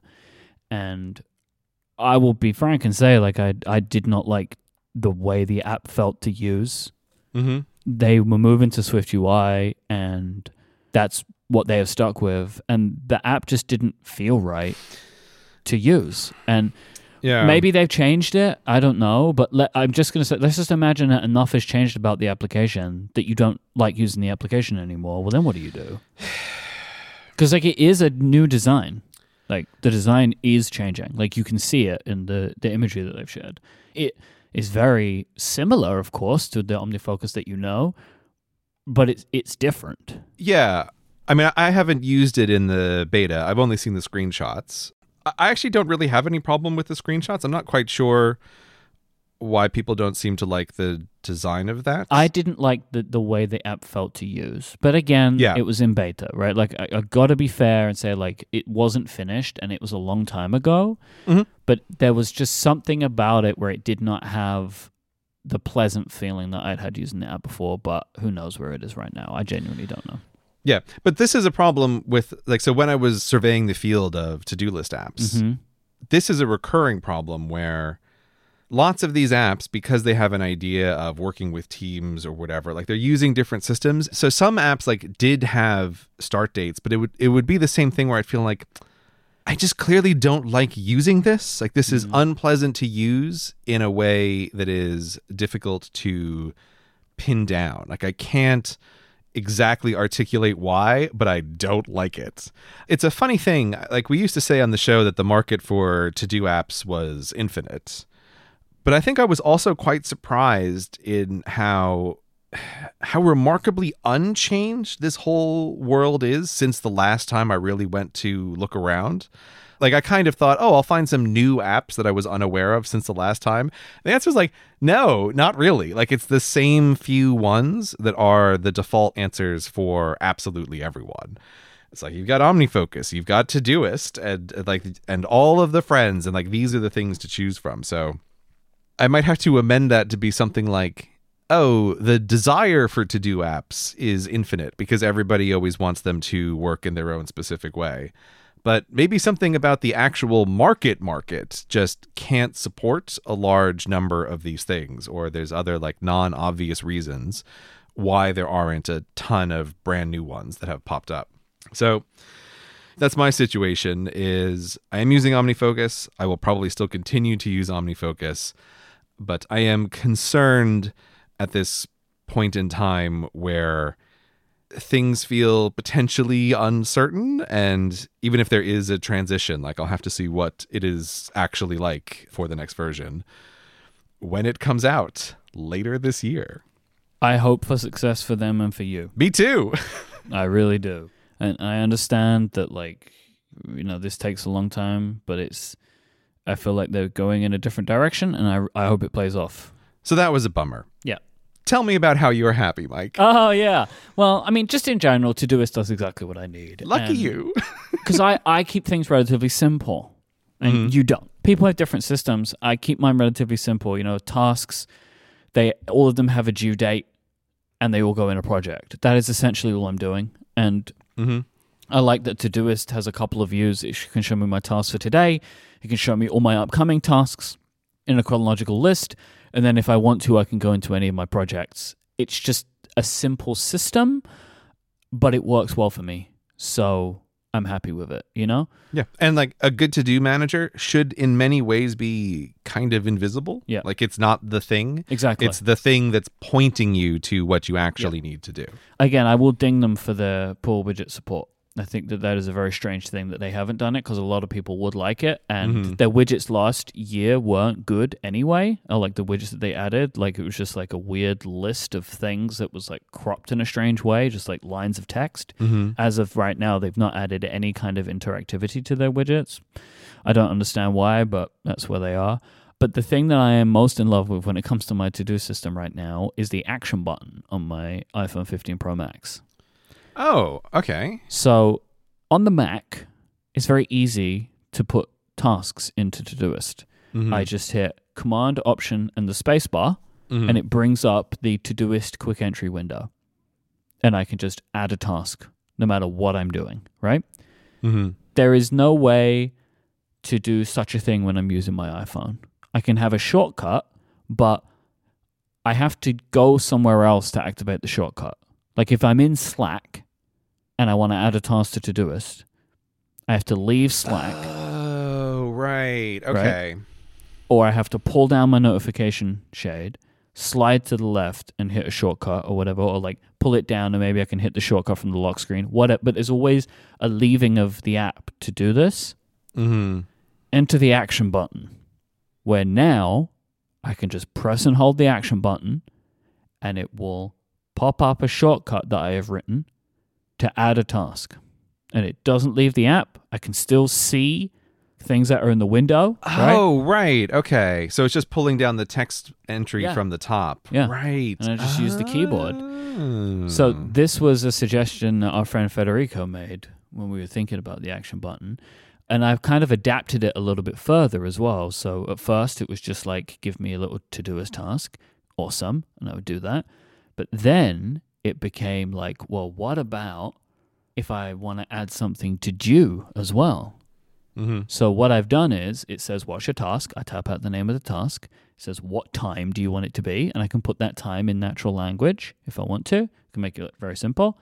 And then it says what app do you want to add it to, and I choose either Todoist or Due, Hmm. and then it will just add it to the app that I've chosen. So it's just like a pretty simple shortcut that just uses the native shortcuts for Todoist and Due to just add in the information that I'm putting in a text box. It's very simple. And then also, Federico built a shortcut called multi button, which lets you add a second action to the action button based on a timer. So, like, if you press the action button and like do the action or press cancel and then press it again within seven seconds, it will run a second action that you've chosen. It's very clever. Currently, I have this set to reminders, but I'm thinking of adding that into the first one. I'll get to reminders in a minute.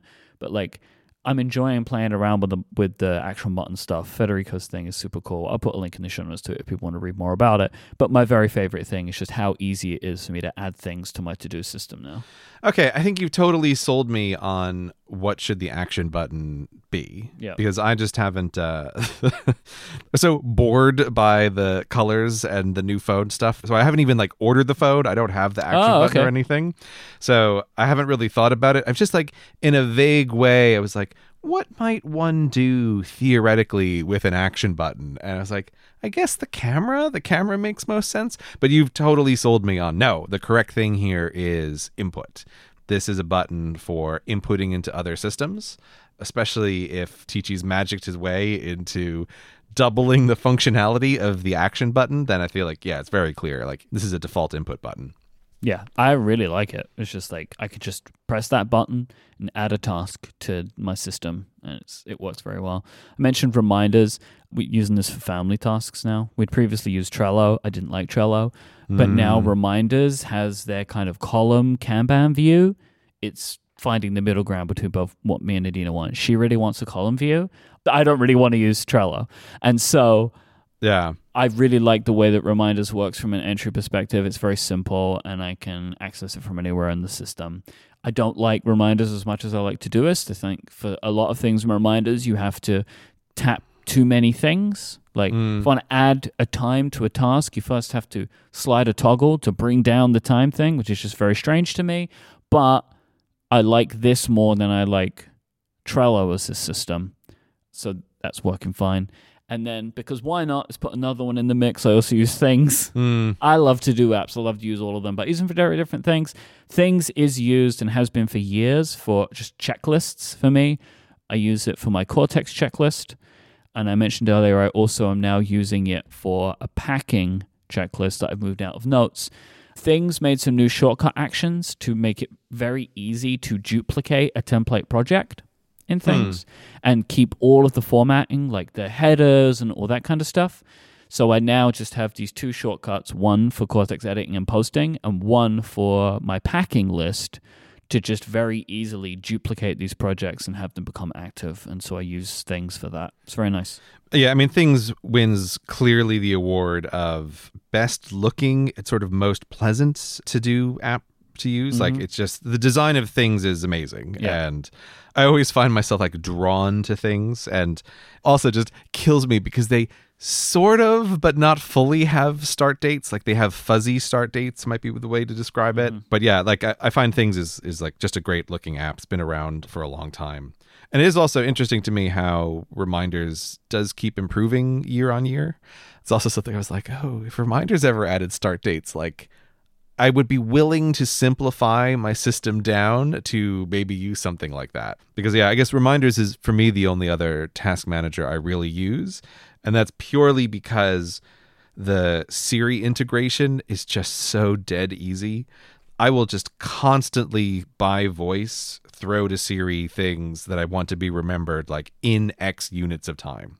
Remind me in 2 weeks, remind me later this afternoon, remind me tomorrow morning. Like for those kind of one-off things, talking to Siri to just add stuff into reminders at a time is amazing. Like I use that constantly. Do I even want to ask what notes app you use? I, I always feel like this is such a minefield that I step into every time I ask you this question. I I use the Notes app. Like what else would I use? It's it's great.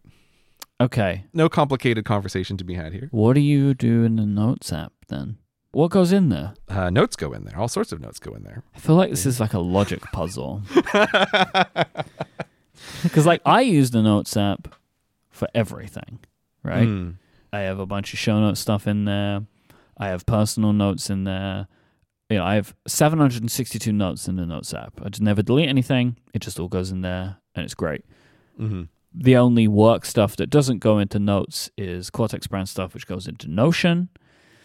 Right now, what are you using? Like, what is going into? I'm assuming Apple Notes. What are you putting in there? I'm not using it for notes really. It's more like I throw stuff into the notes app that needs to be properly sorted later. 80 to 90% of that stuff is really a question of where in Obsidian should this go, slash, does this deserve to be put into Obsidian? So I do use it as a kind of junk drawer for stuff that's later. Like, like, oh, here's a thing to read. Here's a paper that's related to a video topic that you might want to look at later. I don't, for reasons we might get to later, I don't have a good way to throw that into Obsidian directly. I'm not 100% sure I would even want to because a lot of this stuff exists for me as a kind of limbo. Like, notes is a very transitory area. Nothing should ever permanently live here, but it's a useful place to put all of the stuff before I decide where does this go, slash, do I just delete this because future me doesn't care at all, which probably happens to the majority of stuff I put into notes. And like, oh, this might be interesting. As like, no, it's not really, and then I just delete it. So that's how I use the notes app. Where do they go? Okay, so like here's an example, right? Earlier today we were talking about a future Cortex brand project. Mm-hmm. And you showed me an example of like, here's a thing that we could do that's like this, and you showed me a website. And so I said, ah, great. I want to check that out later. And so what I do with that is I just like boop, share it so it just becomes a note in my notes folder. Okay. Because this to me is the perfect example of what happens all the time. It's like there's not really a task that's associated with this. We're not on any kind of remote timeline. It's just like future Grey should take a look at this website and he will decide if any actions come out of this. Do we need to get in touch with anybody? Like, what's the next step in this project, right? But right now, it isn't anything. It's just a like, oh, hey, take a look at this at some point. And I go, I will. Where do I put that? I think where this threw me a little bit is like this is the like inbox model, right? Yeah, it's totally the inbox model. That's how I use notes. Why not use the inbox in OmniFocus for this? I don't like using the inbox for that kind of stuff because it's not flexible enough. I hear a lot of people have these kinds of things. They have like a Mhm. scratch pad note or whatever, right? Or Yeah, like it's this little like that. note where like just one note where stuff gets added. But what I don't understand and what like for me is what prompts you to ever look at it? Like why does it not just become like a graveyard of things? What prompts me to look at it is that in OmniFocus, I have a repeating task, which is like clear out your notes folder. That's the only reason that this system works. Okay. If I didn't have an actual reminder, which is like clear this out, it would just be a graveyard of like, oh, Yeah. stuff I thought once Yes. and never thought about again. Okay. Goodbye thought. So that's the only reason that this works. There's a task. All right, fair enough. There is a task. But again, the other reason I don't put it as an inbox item in OmniFocus is because I have learned from experience, right? You can't always count on future you to know, like, what was the thing about this, right? Like, I will often just like write something quick in the note mm-hmm. itself about, like, what is this for future me? What are you even thinking about? Or like, who gave this to you? So I like the freeformness of it. And also for me, it kind of does just act like a traditional to do inbox because I'm not adding things to a single note. Each item is an individual note, so I can delete them one at a time as I'm going through things. So that's the way that I use it. To be productive, you must spend your time well. How is time management going for you? Well, how's time management going for you, Myke? Oh, no change. It's great. I use Timery, uh, full of Timery widgets. I will, s- s- maybe some point next year, we'll do my little review of how I've been spending my time. Mhm. But, you know, Timery is just continues to just get better and better and better all the time. I don't understand how Joe manages to do it, but like, I just am more and more happy with the app. I love having the Timery widget on my Mac now, like on the desktop of my Mac. It's Mhm. like another quick way to get to it. I have a little widget on my watch as well as on the complication.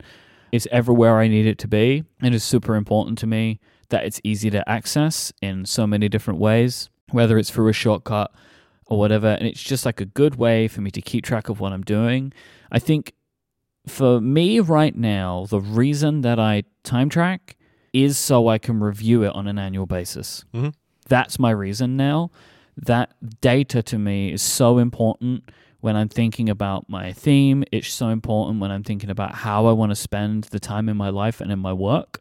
And I'm just so happy with the fact that this is an important tool to me. But what's important is the data. So, what needs to be good is the way in which the data is collected. And so that requires Timery to be easy to use, easy to access, and exactly where I need it on all the platforms that I use. And it is. And that's why I continue to use it religiously every day. Yeah, Timery is amazing. I have an upset though this year. Oh, Right. So I have switched from Timery. wow. I'm using an app called Timelines. This is huge news. it's huge news. So Timery is amazing, but there is one specific use case where it does not work.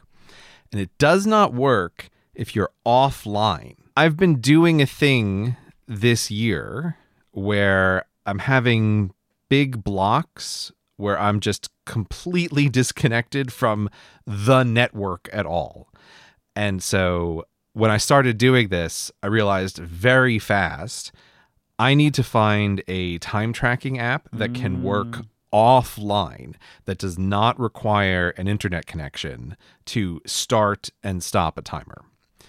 I looked around. There's a bunch of time tracking apps, but for me, there was one that just clearly stood above all of the others, and it is called Timelines. The interesting thing about this is the difference in our use cases. So, like you said, you really care about the data. For me, I do not care about the data at all. This year in particular is is like, oh wow, my data is just totally messed up, right? Because I was trying out a bunch of different time tracking apps. And when you do that, things don't work right. So you get timers that are running for like 36 hours and you miss all kinds of stuff. So, like, my data this year is totally messed up. But I don't care because I have always viewed the time tracking as much more a tool that assists in intentional decision making.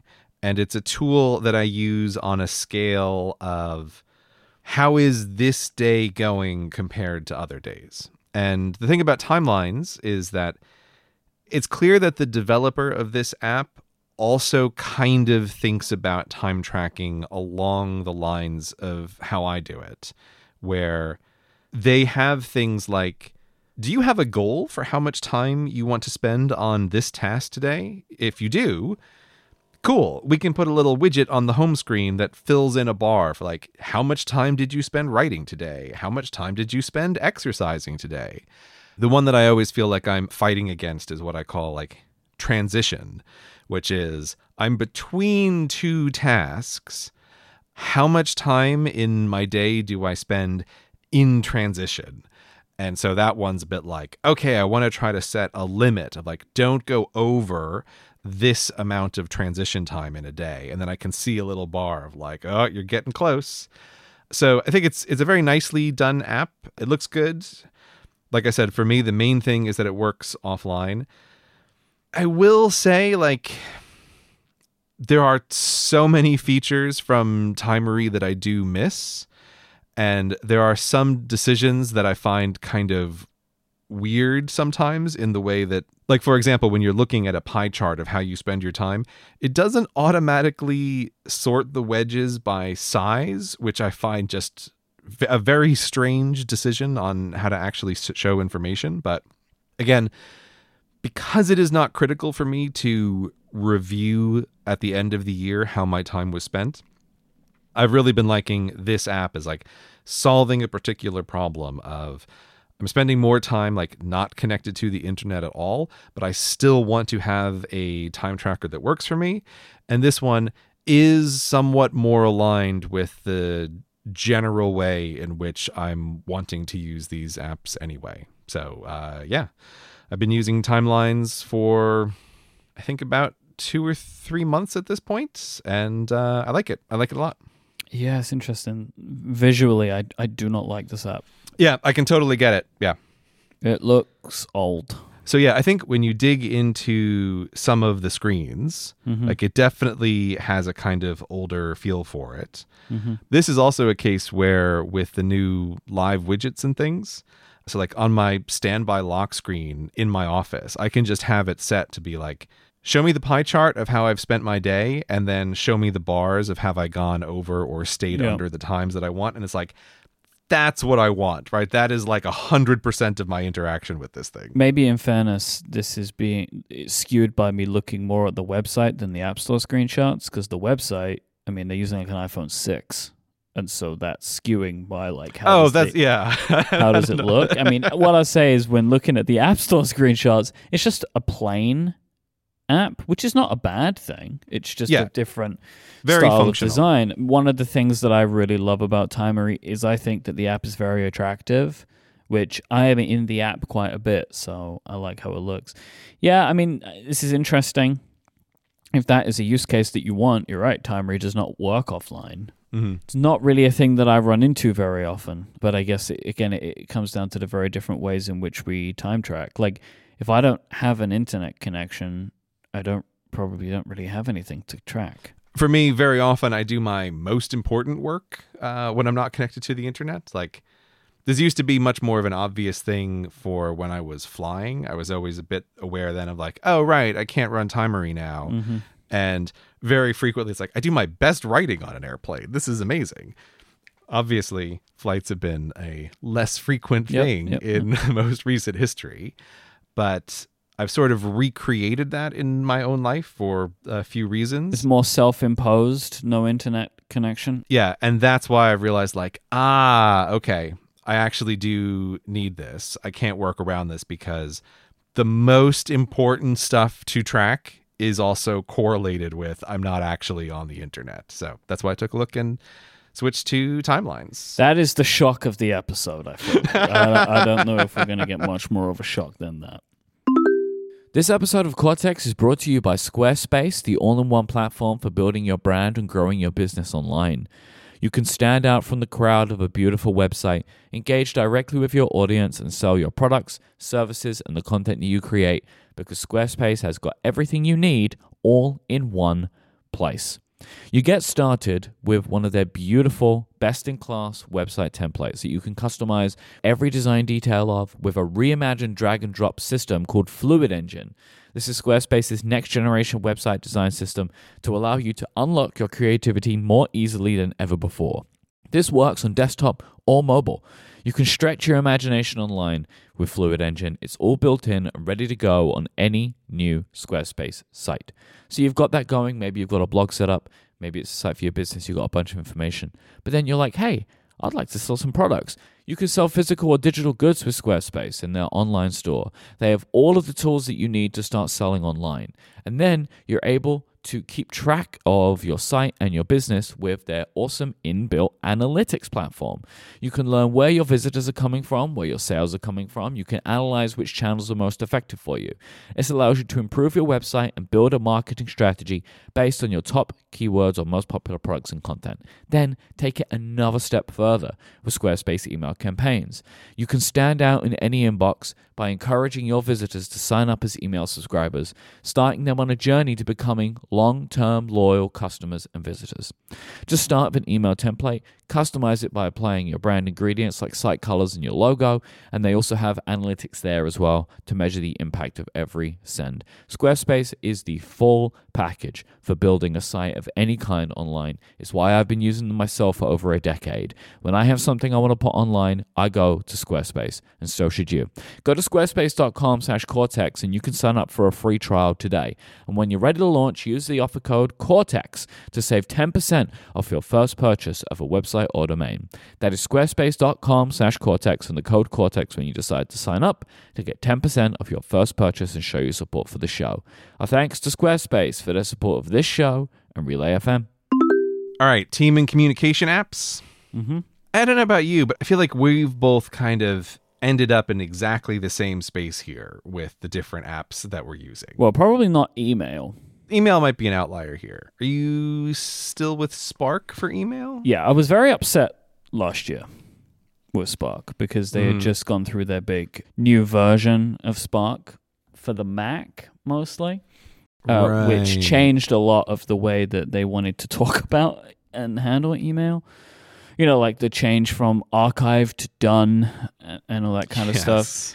And you know, after another year of using their new system, I'm getting used to some of the decisions that they've made or have been able to hide away enough of them. As you can imagine, they've added AI to the app. You know, you want to have your AI uh, email written for you, but Mhm. a, a request that I made, they made those options able to turn off because I just didn't want them, but the button was always there. And it's like, if I'm not going to use this, I don't need the button to be there. Uh, and so they added a toggle that if you turn it off, it removes the respond with AI button from every single email that you were sending.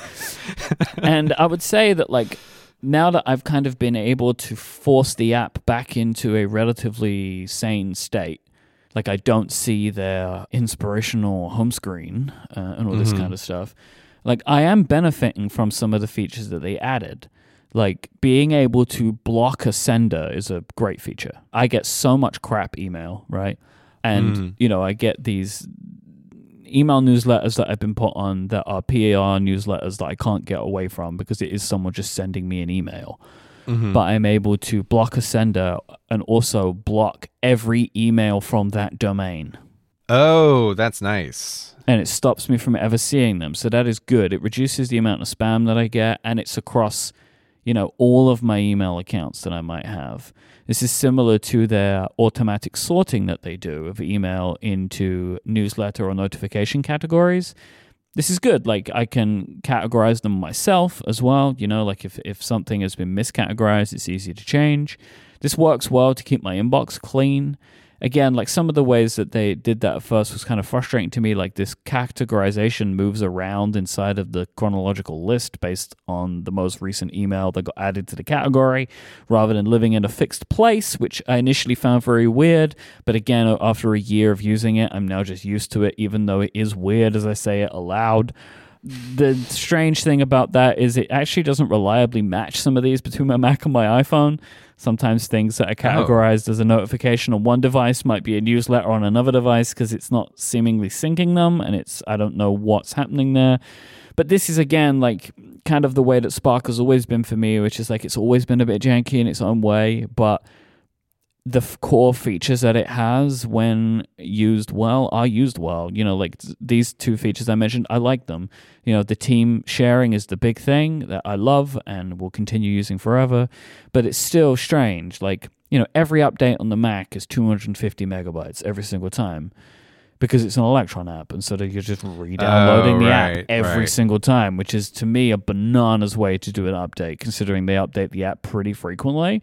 So it's just like 250 megabytes every single time. And like the update process every time i open it the first time it doesn't work i have to quit it and reopen it again before my inbox will load. Like it doesn't remember the size of the window from the way it was before. Like there's just all these little things. They did at least add a sidebar and a column view but i got so used to using it in a smaller view i just kind of use it that way I don't really know what the future of Spark is. I'm going to continue using and paying for it for as long as it's around because it is so helpful to the way that I deal with my email. However, I'm also thinking that maybe just a fundamental change to my email is just a way to handle it.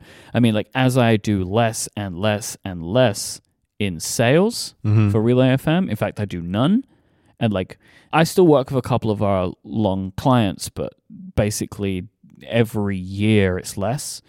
Maybe I just don't need this feature anymore. Like, if Spark was to go away tomorrow, it would probably just be a case of like, I would just not replace it. Surely, as you were doing less sales, you would need the team features more. Why is it the reverse? Why would I need them more?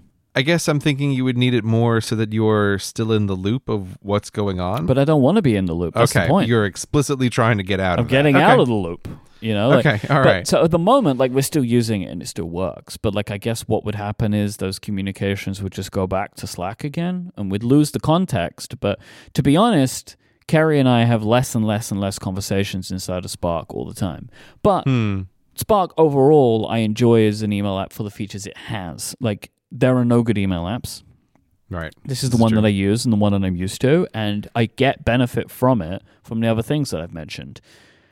If I was to have to leave, I mean, I'd probably just go to Mail, which is not a good experience Speaking as someone who is still using mail, Yeah. I agree. because you know Spark has snoozing, like you know, it has like a bunch of stuff in it, right? I know that Apple has that remind me thing, but I also don't think that that's super great. Yeah, so I don't really know what the future is for Spark, but I'll keep using it forever. But I do think at the same time, I'm also just need to change the way that I use email as well. So I'm working on that. I do also use Mimestream on the Mac for my Cortex brand email. It's Gmail only. This is the best email app around, in my opinion. It just works very well. It's very well made. It's very good native feeling application with all of the features that you'd want from Gmail that at least I've ever wanted to use. I really like it. It's got tons of settings so you can customize it to work the way you want. The problem is it's only Gmail. That's such a killer. Yeah. That's such a killer. And as well, it's also only on the Mac. But I know they're working on an iOS version. I've seen them say that they are looking at other mail clients, but I just don't know how it would work because it is so tied into Gmail. Mm. It uses the Gmail API. That's what makes it so different. Like it's not using IMAP. Oof. Yeah. I mean, that feels like that makes it impossible for them to ever add other clients. If they're really in the API, you, Yep. you can't mix and match that Gmail API with other services. It's just such a squirrely, unique system. But I would love them to make an app for everything because it is a very, very good app with a bad name. Last year, we added kind of team and project management to State of the Apps, and I have been on a journey. Oh, yeah? Well, last year I was using Craft, Oh, God. Right. That feels like a thousand years ago. and in the middle I used Obsidian, and now I'm using Notion. Wait, I can't believe we skipped over a whole state of the apps and you never made it to using Obsidian on that. I can't believe Yep. we went from Craft to Obsidian to Notion in the course of the year. Yep. Oh, wow. Okay. That's quite some migration you've been doing between those systems. Yep. Notion is my third attempt at a home for Cortex brand information. And I listened back to last year's State of the Apps, hmm And I'm really surprised at how much of a turnaround I have had in my feelings about Notion over the last 12 months. Okay, tell me. I said something along the lines of like I could never imagine myself using it. Mm-hmm. Well, it has obviously changed because I use it. Mm-hmm. And the thing that was stopping me is like I didn't like how Notion felt, Yes. but it is so incredibly powerful. Mm-hmm. And that trumps all. It's like the same with Spark, right? I don't like the way Spark feels, but it's so powerful for me and it's such an important way for me to collaborate with people that I will overlook all of it. Okay, so when you say power, what does that mean to you? Well, at the moment, there's a lot of information going in, right? And I still feel like at the moment, all I am with a lot of the stuff that is in Notion is like we took things from Obsidian and we've put them in Notion, right? Mm-hmm. I do not feel that at the moment I am best using Notion for project management, say. So, like, you know, if we've, we're working Right. on a new project, how do we take that from start to finish? I think that we can use Notion very powerfully for this. But I'm kind of at the moment building Notion as the uh, information and knowledge database. And I want it to become closer to our project management tool as well in the future, but I'm trying not to force it too much like right now because it's mostly just me managing production so i'm doing it in a more simple way but i feel like with notion i'm building the foundations the way i have seen the power is in the way we are doing the cortex show notes now all in notion because this is something brand new right Mm-hmm. so like I haven't had to force something, right? Where like right now, if I take the notes that I've already previously made, say about Sidekick Notepad, and then try and force them into a new model to fit the Notion project management, I just feel like it's more work than is needed. Like the project is already running. Like I don't need to try and reinvent the wheel with it. For our next project from the start, I will try and adopt more of the Notion project management tools to make that a reality, right? And to like, bring that to life. But right now, the thing that I started from ground zero with is first it was let's create a Cortex content calendar Mm-hmm. map out the year, map out the episodes, move topics around, move promotional items around, and really try and get a good flow for what the year is going to look like. And as I started doing that, I was like, hmm, maybe we should put topics in here. Wait a minute. Let's do all of our show notes in here. And I think this has been so good for me when it comes to planning the show. I feel like I have a great place to put ideas, and then those ideas just stay in the same database and they can be moved into different columns within the same database of different months and different episodes. And then also, I can take all of this information and show it in different views and in different ways based on different metadata. Like, I'm really enjoying this and it's opening my eyes to just how much power there is in this system for when I want to dig into it further for different things. So it's also just super good and super easy for collaboration. You know, like this was the thing I lost going from Craft to Obsidian. Right. Yeah. And then I hired a new assistant. We brought more people into the company for design and for marketing. And it I needed to have a system where everyone could work on the same documents. So Notion is also just like so simple for that for the team to manage the projects. But I look forward to over the next year doing even more to making it like a real like start to finish project management tool as well as just a team collaboration and knowledge tool which is a bit more of but i'm starting to like weave in the notionness of it all which i'm excited about Yeah, I think the reason I asked you about the power, let me put the podcast show notes aside for a second, is just yeah there's this whole world of these personal knowledge management systems. the pickums Yes, pickums. that's how i think of it pkms the old pickums pick your pick'em I don't know. Like I haven't used a ton of these, but with Notion and with other things, I, I feel like they do feel very powerful when you are in the process of putting things into them. Mm-hmm. but they can often be like a kind of quicksand in my experience for getting stuff back out. Well, yeah, people get too lost in this, right?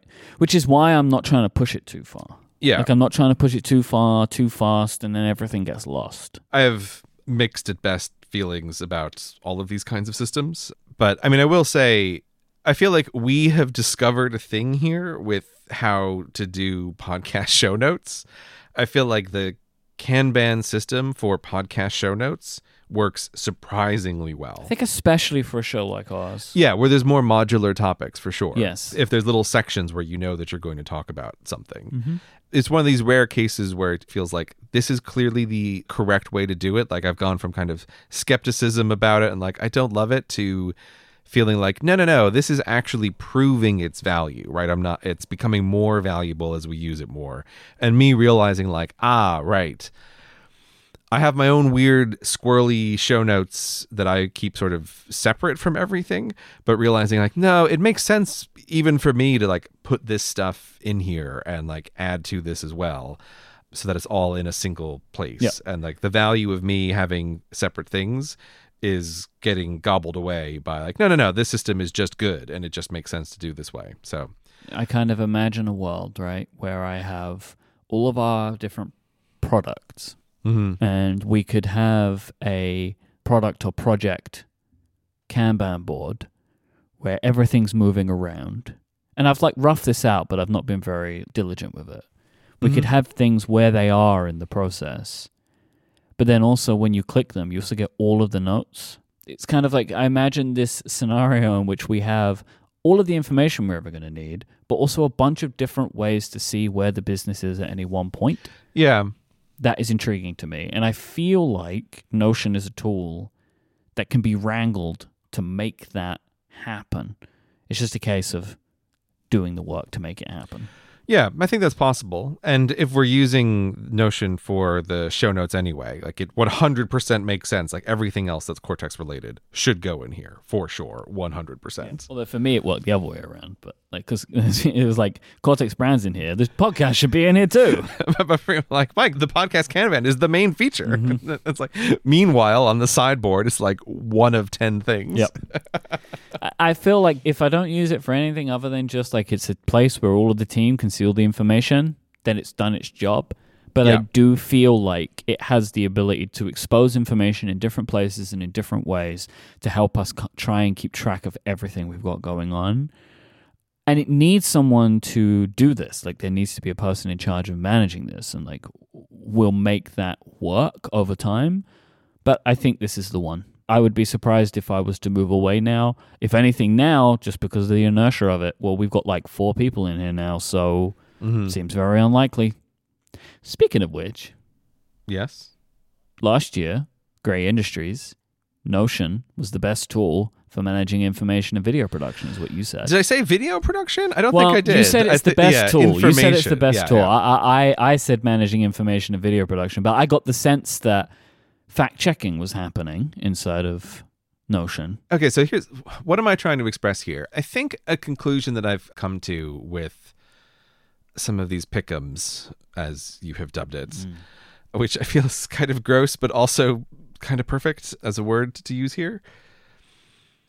I feel like there's some tension in all of these tools, which is the tension of like the archive of everything is a bad place for also actionable items. I just feel like there's something about the design requirements for those two things or or even just like your psychological state using a tool like these two things are naturally in tension with each other but they also come up against an additional problem which is I kind of always view it as like whatever you're doing to organize your life, if you're duplicating information anywhere, that's a problem. Like you should not have any place where you've written the same thing twice. These tools are trying to solve that problem by having these functions where it's like every single line of text that you write within the system can be accessed by any other part of the system and you can look at all of the information in all of these different ways. So I think they're trying to solve that problem of like you don't need to duplicate information because it's accessible from anywhere in all of these ways. But that's where I just feel like it comes back to this tension for me of tools related to information and archive shouldn't be the same tools that are related to action. So it feels like again like a kind of uh, like one, two, three impossible trinity situation of like you can't get all of these things. You have to sacrifice information duplication or you have to sacrifice other parts of the system. So I think that's why I'm just like fundamentally always a little bit grumpy about these tools. Hmm. Now, one of the things that we did last year to try to like from my perspective resolve this and also my assistant felt the same way of like okay notion is great for us and we still use it for like company information right where do we keep all of the information about everything so we do still use it for research and fact checking kind of stuff but we did decide to try to pull out action items into asana to use for the team mm-hmm. and personally i just absolutely hate this too Oh, okay. so it, Oh no, no. here's the thing. This is one of these like intangible problems of like there's not really anything wrong with Asana. It's totally me. I just do not like this application for no good reason at all. And it comes back to the kind of just feel of things.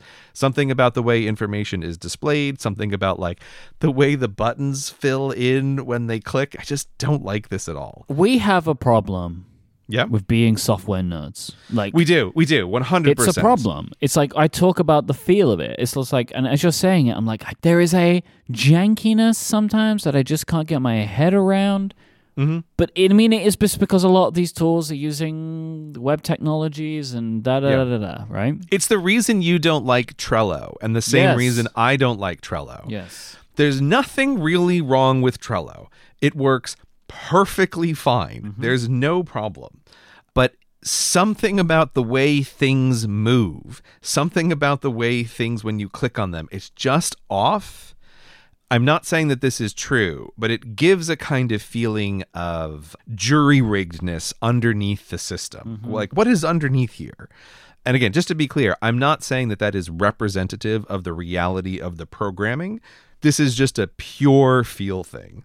And Asana just really gave me that. Opening up Asana, I feel like, and I get this with Notion a little bit, but not as strongly like I'm back working as a teacher in a school like on a like a joint database with everybody else. The system has to sacrifice a lot of niceness because it also has to work with 200 teachers whose technical skill ranges from expert to idiot. I don't think there's a way around it. Like even craft, right? People say craft is the best one, but it's still janky.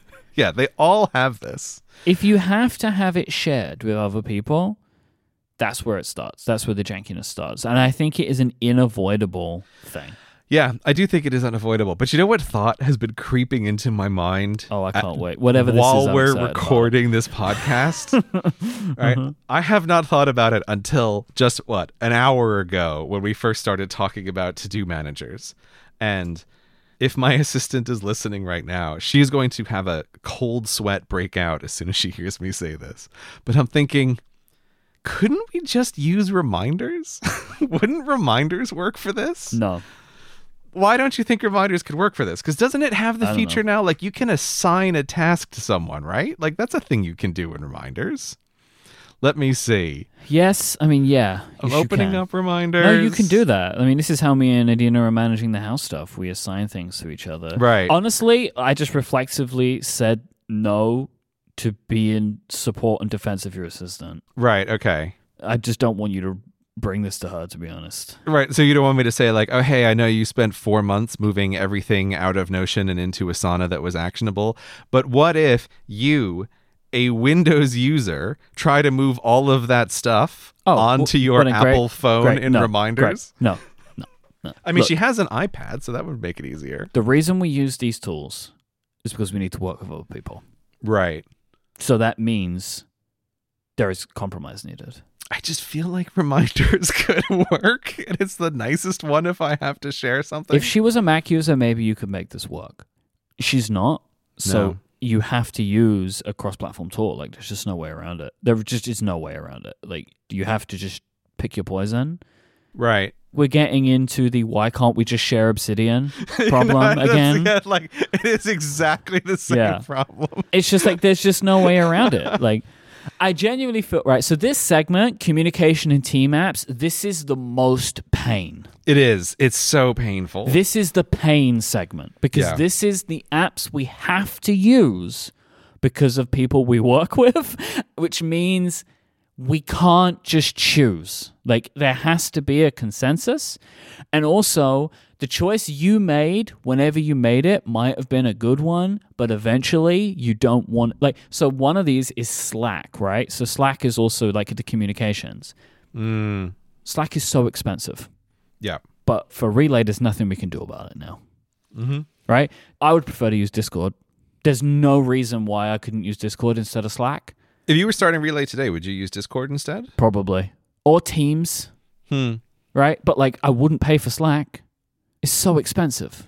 Mm. We have like 40 people or something in our Slack. I do think that sometimes I see everybody happily chatting in there, and I'm like, cha-ching, right? Like, yeah, look at all that. It's so that expensive. and it was fine hmm when it was good, right? Like, because there are other tools which are as good as Slack. And so the price of Slack, I don't think is worth it anymore for us. Right. When we could use Teams, which is essentially free because who doesn't have Office 365, Yeah, yeah. right? Or we can use Discord, which you, you know to get all of the features you just need like one person to be Nitro. Like Slack also just redesigned, right? Uh, And like the Slack redesign is not terrible, but like it doesn't help me, and like I don't even know why they've done it. Like I don't understand the point of the Slack redesign when it didn't really seem to do much of benefit. And what it's done is like change my muscle memory about like where things are. Like they had this new view called activity, right? Mm-hmm. But like it doesn't even have all the activity. I don't understand why they did this. What kills me the worst about this, so Slack does this redesign, and I discover the fact that they did this when I logged into the Cortex Slack to message you something, and I Yeah. went, "What? Like, what the hell happened?" Yeah, right? It's like, it's, a, it's a rollout. All Slacks will get this, but they're rolling it out. but so I was like, "Oh, okay, the app must have updated or whatever," and then I switch over to the Grey Industries one, and I go. Oh no! Like Mm. the, my Grey Industries Slack is still the old design, Yeah. and this is like weeks now. I switch between these two. They're doing a very slow rollout of this, and they've been changing it. I will give it to them. Like they have made changes which Yeah. have made it better because they're listening to what people have to say. I would just say, I don't really know why you did it. Like, because there just isn't really enough different. Like the activity view is an interesting idea, right? And the idea is like you got so many channels, right? We're just gonna put it all into one. But mm. like I don't really feel like it's pulling everything in. Mm-hmm. Like I would like to say, show me all the activity for a certain subset of channels that I choose. Every message, put them all in there. But they don't. It's just like, did someone at you or did someone give you a reaction? Like that is interesting stuff, but that's still not enough mm. for me. And like, I do not need to see drafts as prominently as you show me them on the iPhone. It is like a massive section on the iPhone app. And I also don't like this later, whatever that means. I don't use that, but it's like right there and I can't get rid of it. And it's just like, Okay, so I completely agree. Like you should be able to customize this stuff up top. Let me slightly defend Slack before I complain again. They rolled out this later feature, and for me, this was the feature where it's like, okay, I have finally made peace with Slack. Okay. Of all of the tools that we're discussing in this uncomfortable corporate section of the state of the apps, Slack is the one I'm happiest with. And it's because they added this later feature where now, when anyone messages you or like any message that you see, even if you're not part of it, there's a little bookmark you can click and that says save for later. And then it shows up in that little later thing on the top of the screen. maybe I should use this. Yeah, so for me, this solved the problem I was complaining about for years with Slack of it's too easy to lose stuff. Like you just go look in a channel and like everything gets marked as red and you just like you you miss it, right? Oh, you know what? This is actually kind of nice. It's great. This is kind of nice. You can complete them. Yeah. So hmm. it basically acts as a kind of pseudo to-do list for every message in the whole system. So you can just like bookmark this thing, and then when you've taken care of it, you hit complete. I think this is also partly why like I'm a little bit grumpier about Asana in some ways, is because like, well, like my assistant messages me with stuff that needs to get done, and it's kind of easier to just bookmark it for later and then like mark it as completed within Slack and never have to go out to this secondary system. I would like it to do more to highlight that I have things in there rather than just a number. Like maybe color it. I mean, yeah, something like that could happen. Maybe they can take that into account for the redesign. The ongoing redesign. Yeah, so like I'm a big fan of the later feature, and I, I do feel like I'm at peace now with Slack. This is the team communication tool. I don't lose things anymore. Great. I don't need to switch to anything. And just as I felt content, like, ah, thank you later, comes this rollout. And look, listen, guys, it's Slack. If you're going to do this, if you're going to have a slow rollout, for the love of God, roll it out by users, not by Slack. It is wild that I like.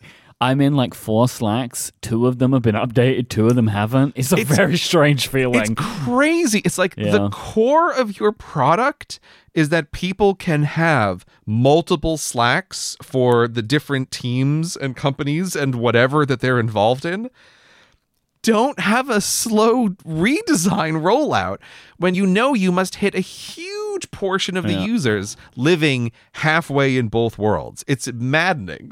The thing that is the most surprising to me is that they would make any big change and would not do the one thing that makes sense, which is let me have one overview of all of them. Yeah. Now, I understand the logistical problems of that. I understand the security problems of that. But if I don't have a heightened like corporate security level thing in a Slack, which is like obviously like the, if I'm not enterprise, Yeah. let me choose. And I, the fact that I don't have one dashboard, here's all of the messages you've received today. Like, I can't believe that they have not found a way to make that work. Like, that is absolutely wild to me. They, they have done such a big change. But, like, I would imagine so many users of Slack would love to not have to keep going one to the other, to the other, to the other, to the other all day, which is how I spend my life. I only get to avoid that because I'm in just three Slacks. So two of them that I'm in are work, two of them are social. So the two that are social, I don't do this to. But going between Relay and Cortex brand, like I don't want to keep doing that all the time. Like, Yeah. Just show me in one view all the messages I need to deal with in both places. I don't know why they don't do it. I have a quick question for you. Where does the save for later exist? Oh, it's in the left. But it doesn't have a little thing on the Mac version to tell you the stuff in there. Oh my god. On this redesign, are you f- kidding me, Slack? They don't put an indicator to show you you have things in the later. f- On the God iPhone, it does. Damn it! On the iPhone, it says later one item.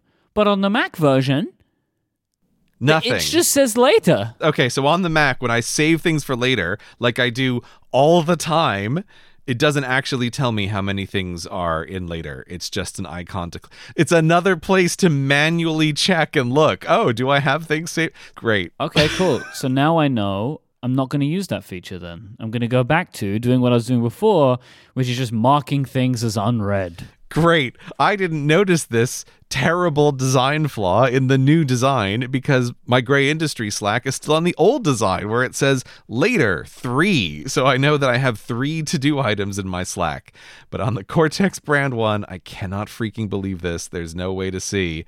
Oh, do I have something that I saved in later? I don't know. Let me go manually check and see if something is there. Oh, Just another place to hover over. So now I know. Keep things as unread. They're just all hell. I can't believe this. I can't believe after I'm like, oh, Slack, I finally made peace. It's like, mm, have you though?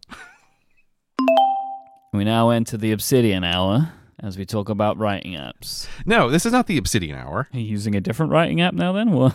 no, no, I'm, st- I'm still using Obsidian. Okay. I just feel like I actually don't have a ton to say about Obsidian compared to last year. This is again a place where I'm really happy with this app. I feel like it just lines up with my brain in the way that I want to be writing and the way that I want to use text, being able to like flip back and forth between files super fast or have like the way they do multiple windows on the screen. The only part of this, which is still kind of killing me, is related to our communication and Teams app, is the question about collaboration with Obsidian. There's no question What do you mean there's no question? because it's not possible.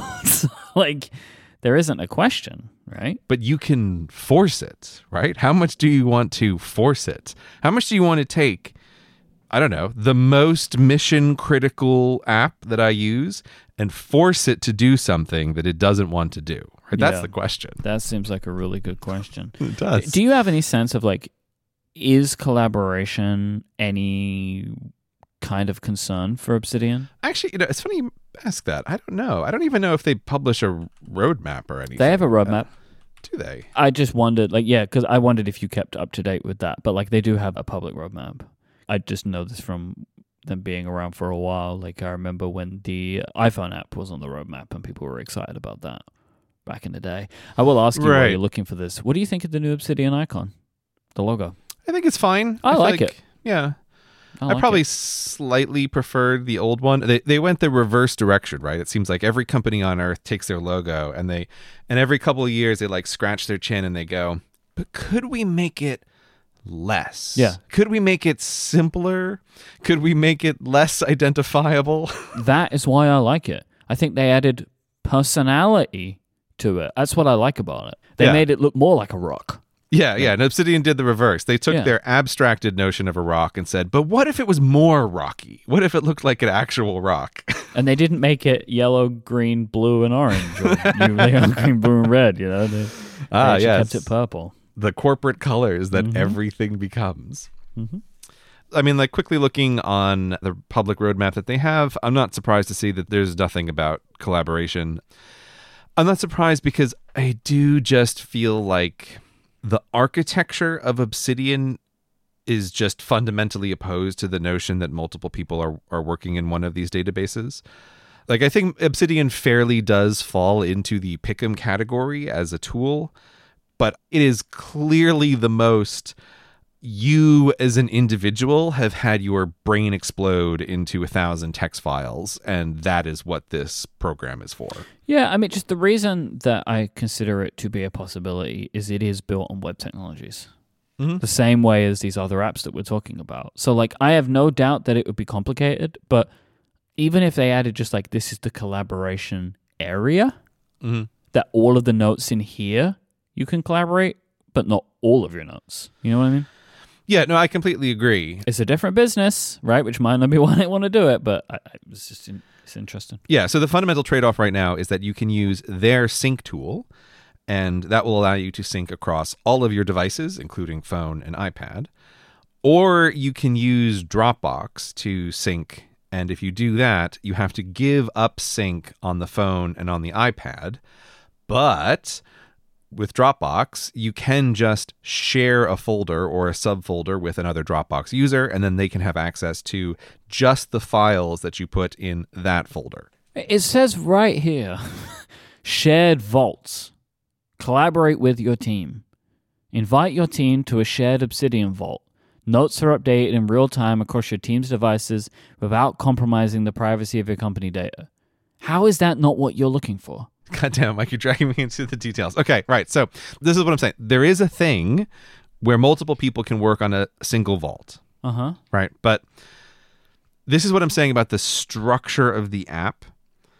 You lose a huge number of advantages of the way this app is designed the moment you have to break up information across multiple vaults. Like, I cannot stress enough, this is a huge sacrifice in functionality. Everything about this app screams you want to keep everything that you're working on in one spot. Right, but if why don't you just give all of the notes to the sync system? I could give all of the notes to the sync system, but then that also means the entire database has to be shared with my assistant. It's an all or nothing deal. For you, why is that a problem? It's a problem for me because I don't want to share all of the notes with my assistant. Like some of this stuff is just private and I'd rather not mm. have it be shared. But even there, there's a thing of like, this is just a mission critical and also, I also cannot emphasize enough, super squirrely system. The moment it has to be like the two of us need to use this thing that I use for writing, like you said here, like it immediately causes compromises of like, oh, okay, I have to arrange the files in a different way if this other person is ever going to find anything in here. And again, the big advantage is oh, I don't need to arrange anything. Like I can just search for anything using my brain to remember what it is that I was trying to find. But like forcing my obsidian vault on another person is just inhumane. So I would want to just share a portion where I can be like, look, here's a very small amount of the actual active stuff, and this is what you can have access to.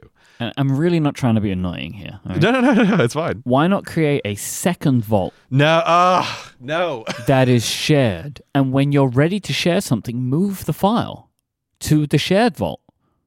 Like once something's ready to be shared, does it need the context of the other notes that are related to it? You're not wrong in that, like, this seems like it's a reasonable thing. But uh, the reason why you need to keep stuff in one vault is that in Obsidian, you get these benefits from linking stuff together. And what happens is you can break the cross links if you change something in another document, which the document you have temporarily moved out of the sync system references. So it basically causes this problem of the moment you pull something out, you now have to be careful, right? You have to be careful and make sure uh, while this document is with my assistant, I have to make sure that I don't accidentally modify anything else in this system that references that document because then things can get broken. So this is the problem of like, yes, you could pull something out, but it just it raises the possibility of danger. Ideally, what you would like to exist is it's all the same vault, but you have like a folder that you can share and you just move things to the folder, but it means that nothing's going to break. It's the same note and you just move it back. Yes, But if you exactly- moved it to a different vault, now it's like it has no context of where it came from. And when it comes back, it's like it's a new baby boy in there, right? Like it, it doesn't know anything about anything. yeah, It's brand new. Yeah, and also the problem is like while it's gone, Obsidian will act as though that missing note still exists within the system. Like you can end up with like, oh, I've just created a blank version of this document.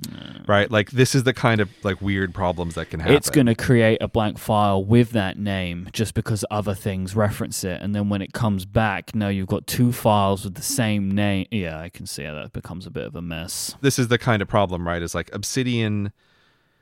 This is a great feature. Obsidian treats things that have not yet been created as though they exist. And so that's why if you pull something out of the system, it goes from this document exists to this kind of like hmm. ghost document that is waiting to pop into existence the moment you touch it, right? And it's like, oh, okay, great. Now you run into a problem where it's like, now you've lost the history of this document if you ever want to go back and try to like track where a change happened. So like there's there's just like lots of complications with this. So I, i'm currently using dropbox to sync my obsidian stuff which means i don't have it on my ipad and i don't have it on my phone which is mostly a minor annoyance but it does mean uh, like i'm very aware of because it doesn't exist on those devices i'm also not plugging in like getting information into obsidian through things like shortcuts in ways that i otherwise would. To say mm. like you know hey append this information to this file. And that's the thing that is like becoming increasingly irritating and i think i probably will just eventually move. So- so I've, I've worked myself into a situation where i'm not really using either of the two things that i want to use i'm not really using the collaboration with my assistant in dropbox because i keep thinking like oh i'm going to move this over into the sync system but i don't so i don't also just start setting up shortcuts and things to make a bunch of my Obsidian life easier. So, Yeah, I think no matter what happens, you should move to Obsidian Sync and just take the benefit of that, and then Yeah. then try and find some other way to deal with the collaboration. Although I think realistically, you just need to give up on the idea of collaborating in Obsidian, but you should try and see if there is like using Obsidian sync and collaboration tools. Maybe there's some kind of thing that we're not thinking about.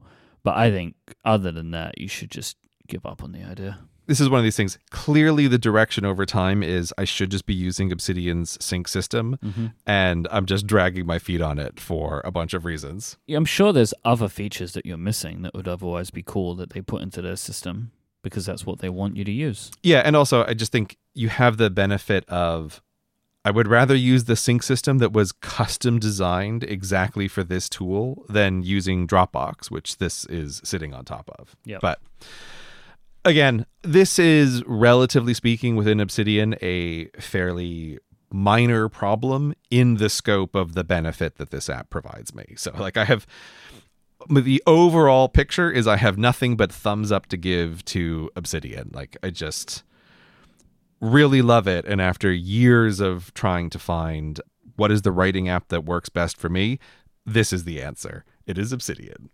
A very 2023 thing for writing would be to use some kind of AI. Mm. I will say it is for me. What are you using it for? One of the things that I have to write, which I find to be one of the more difficult things that I need to write, is the description for this show. Oh, really? for a long time, it followed a format, which was Grey does this, Myke does this, they both do this. This Right. was like hundreds of episodes, like a, over a hundred episodes did this. I wanted to change that this year to actually make the descriptions be a little more fuller Mhm. To give people an idea of what the episodes were about. Also, to make it easier when going through previous episodes to find it. I haven't gone back and done this. I might at some point, like, actually go back and fill them out a bit more, but I, I, Huh. I don't know about that. But I decided to change it up because, like, we made changes to the show this year. We do like the special episodes and stuff like that, and so I thought this might be a time to change stuff up, and I've done it. So what I'm doing is writing more descriptive, basically longer descriptions for the episodes, so they just talk about more of the things that we talk about Mm. rather than just limiting it to three. I don't really like this kind of writing Mm. in general, like this like short sentences, short paragraphs. That is not how I write. Like I write in long sentences, long paragraphs Yeah. if I ever do write. And I also find it complicated to try and get all of the right punctuation for this kind of writing. So what I do now is I write a verbose, poor grammar uh, version of the description, and I Mm. go to ChatGPT and I'm like, "Can you rewrite this for me?" Hmm. And it does, and that's what I use. I was just thinking when you mentioned the old episodes, I was wondering if you could do something like here's a transcript of the episode, write a summary of it. Maybe. To be honest, the way if I was ever gonna do something like that, I could use the chapters. Oh, yeah. Yeah, that'd be good. They're the topics, really. So like it would just be a case of being like, we spoke about this, this, this, this, and this. Write me a description. Right. And that might be slightly easier for ChatGPT to ingest than Yeah. a like totally insane, not speaker marked out transcription of the podcast. Also, I don't like the ChatGPT voice, Mm, the way that it writes. So I like to give it my writing first. So like if I, I feel like I have found better success that if I, if I give it bullet points, I tend not to like what it gives me. If I have written a bad description and give it that, I think it does a better job at matching the tone that I want. Yeah. And so giving it a transcript, I, I don't know what nonsense it would throw out at me. Yeah, that kind of writing feels like the good sort of thing to use ChatGPT for. It's funny you mentioned how you hid the AI thing in Spark because using Mail for me, this is like the number one place that I want a button that says write a first draft of an email response. Well, I mean, I, I, you don't like. I want to deal with my email if I'm going to deal with it, you know, but you don't. This is for me like what's the actual problem that I'm trying to solve? It's not that I would send that email, but it's just a hundred million times easier to be like, okay, let me tweak this to be more of what I'm actually trying to hmm. do. Hmm. Obviously, I can just like copy and paste stuff out into ChatGPT and be like, write me an email. Oh, great. Like, yeah. Honestly, you should check out Spark because like it's what it does. They they do AI drafts. You know what? It's a great idea. I am going to check out Spark. I think I don't know why I had mentally written it. I think I'd whenever you talk about it, I think in my head I put it under the category of the our section of pain on communication and corporate. Well, it tools, is for but- me. It is for me.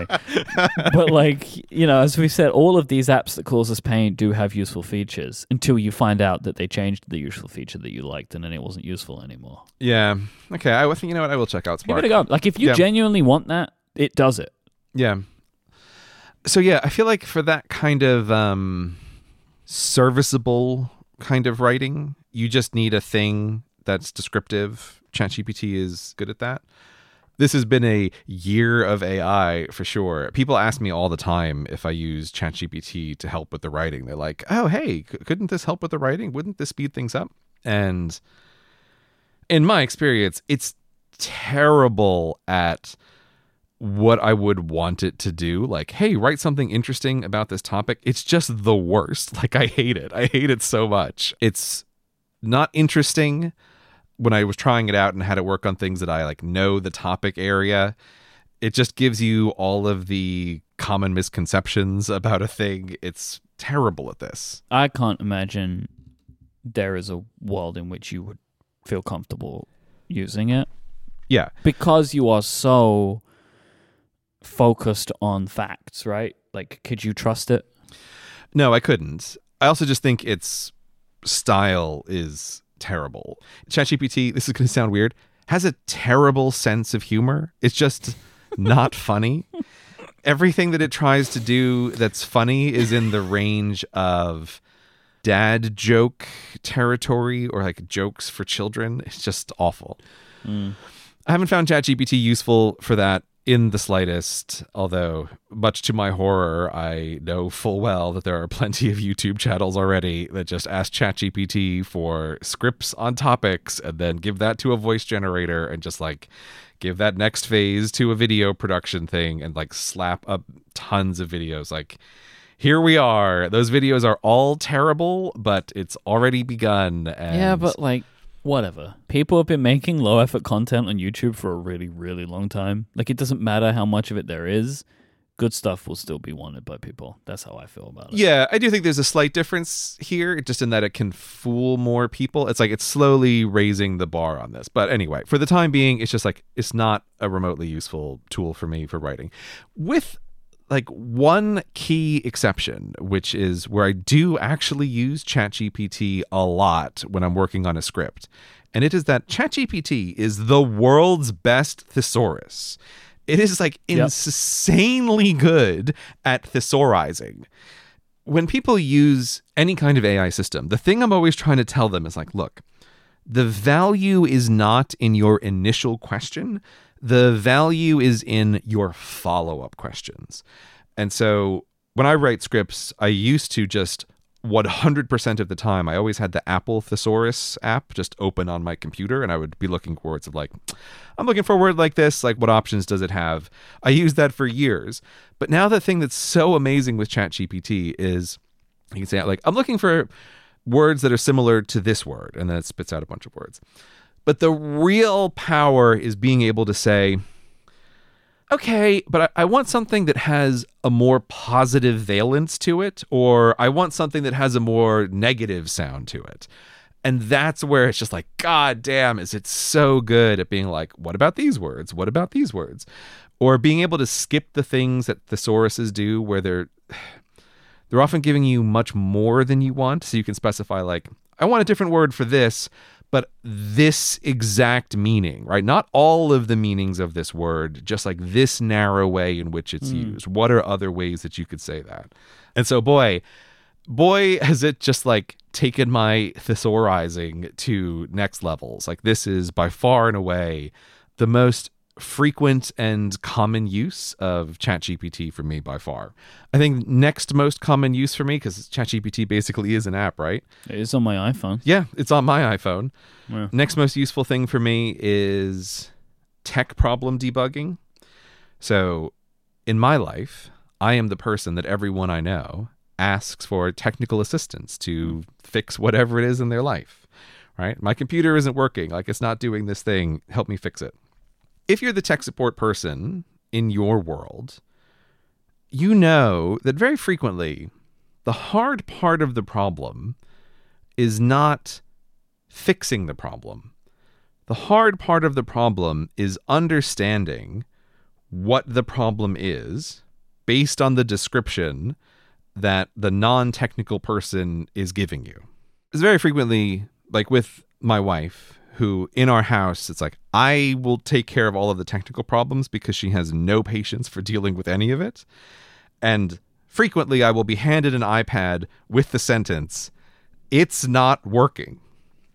like, okay, right? Like, let's start trying to drill down. What is the it? What should it be doing? What should it not be doing? And you try to turn those descriptions into like actionable things. This is a totally sensible problem, right? Because it's unreasonable to expect average users to know the names of all of the things. What's the name of the strip on the top of your computer, right? What are all these different things? Nobody knows. What has been absolutely magical for me now using ChatGPT to try to solve my problems is realizing I can do to ChatGPT what everybody else does to me, which is basically give it a very badly phrased description of the problem and trust that it can work it out. Huh. And here is my pro tip on this, right? This is a total life changer for me. Wait, just real quick. You use ChatGPT for this, not Bing. So they're both the same systems behind the scenes. I know. I'm just wondering what app you're using. I'm just uh, that's not important. I'm just intrigued. It depends. The actual ChatGPT app is often my first go, even for solving technical problems. Like it's surprisingly good. Bing is still like optimized for searching for things, which is Yeah. not always really what I'm trying to do. I think whatever version of ChatGPT they have in the actual app feels smarter to me than the Bing version does. The Bing is like optimized in a particular way. I just opened the ChatGPT app and I now have the chat with voice setting, which I've not tried yet, but they just they just gave me that. Okay, yeah. So here's my pro tip. They've rolled out this chat with voice thing. I think you should do something else. So this is what I have done. I am just using Apple dictation to record what I'm saying and turn it into a blob of text and send it to ChatGPT. And if you do it that way, ChatGPT doesn't talk back to you. It just types back and you can read. So I think for most people, you will be able to read and skim and frankly get through a lot of like ChatGPT's boilerplate nonsense of like, well, as a large language model, I have some thoughts about uh, the iOS subsystem. It's like, shut up, right? But I will tell you, like, it has been such an amazing game changer to be able to just like speak out loud in sentences I would never type, sort of change what you're saying in the middle, not have any of the technical words right about like what problem it is you're trying to solve on the computer, and just hit return and ChatGPT can freaking nail it like 99% of the time. It understands not what you have said, but what you are trying to say it's amazing. And it's also to me it was like oh wow i can be much lazier in the way that i talk to this thing because i can trust that it gets it which made me instantly realize oh i have encouraged this behavior in everyone i know in my whole life because they're all like i can just say whatever to him and i can trust that You're he'll the get it like language model. right exactly I like the thought of like in the future someone goes, Great, I have a technical problem. You just get your phone out and hold it up to them. Go on. It just you speak to ChatGPT. Let's take me out of the middle. Yeah. It has really been quite a unique experience to have this feeling of I understand how everyone uses me in their lives because I now have this thing for me. Mm-hmm. ChatGPT debugged this problem on my computer that was like absolutely shocking to me that like went straight down into the absolute core of my computer where there was a problem with like a python installation. This again is where i don't know the technical word. Mm-hmm. It's like oh there's different shells that you can use at the terminal, which is always the level where I'm like, I don't know why this is a thing that exists, but it's like, oh, ages ago when I set up a Mac and you used to be able to dual boot them into Linux, like I caused a problem with my oh, Python boy. installation Oh, that has been following me for forever. And when I was trying to run some Python scripts, like I couldn't get them to run and I could not figure out why. And it's like ChatGPT debugged and walked me through this just insane series of terminal commands to fix like the deepest subsystem on my computer. No one on earth could have debugged this in this way from my description. I am trying to change my relationship to these tools. It is inevitable what is happening to the world. I'm not going to dig my feet in on this forever. Yeah. I have concerns and they continue, but I'm not going to be like a Luddite. I'm not going to be like, no, I refuse to use these tools. No, I will use them and I will find the ways to use them that I think are right, like for me. But just because I've I've had feelings and thoughts and they're complicated about this stuff, I'm not going to be like, well, now I'm just going to refuse to do it. No, of course. And that's what I'm trying to figure out is where is this actually useful? And that's sort of what this conversation was for me is what seems like it might be the most useful at first. Oh, it's useful for script writing mm-hmm. has not remotely been useful at all. But there are totally other ways in which it has been very useful. Yep. I mean, especially like I cannot convey to you how much ChatGPT has sped up my ability to work on spreadsheets. The amount of complicated and crazy things that I have done, in addition to just the raw amount of work that I have gotten, being able to ask ChatGPT questions or just some specifics of formulating uh, formulas, it's like a 20 to 50 fold productivity increase like in the domain of spreadsheet work it's insane I've seen these spreadsheets. They're bananas. There's thousands and thousands of rows and, com- and like I don't understand what's going on in there.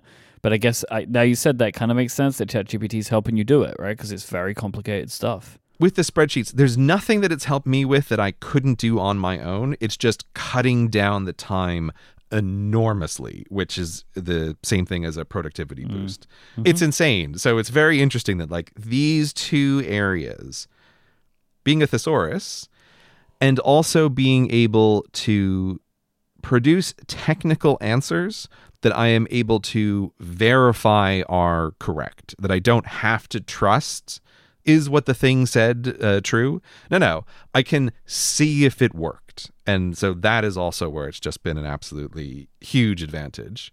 I will just say it, it's made me think a lot about the future of Apple's apps because I don't know if this is true, but I have a suspicion and a feeling that Apple might be more culturally resistant to AI than other companies. I just think like they absolutely have to be incorporating some AI tools into their production apps like Final Cut Pro and Logic, and they have to be doing it right freaking now, or I think they're going to be in real trouble very soon. I think they are. I do. I, I understand the thinking behind the cultural resistance.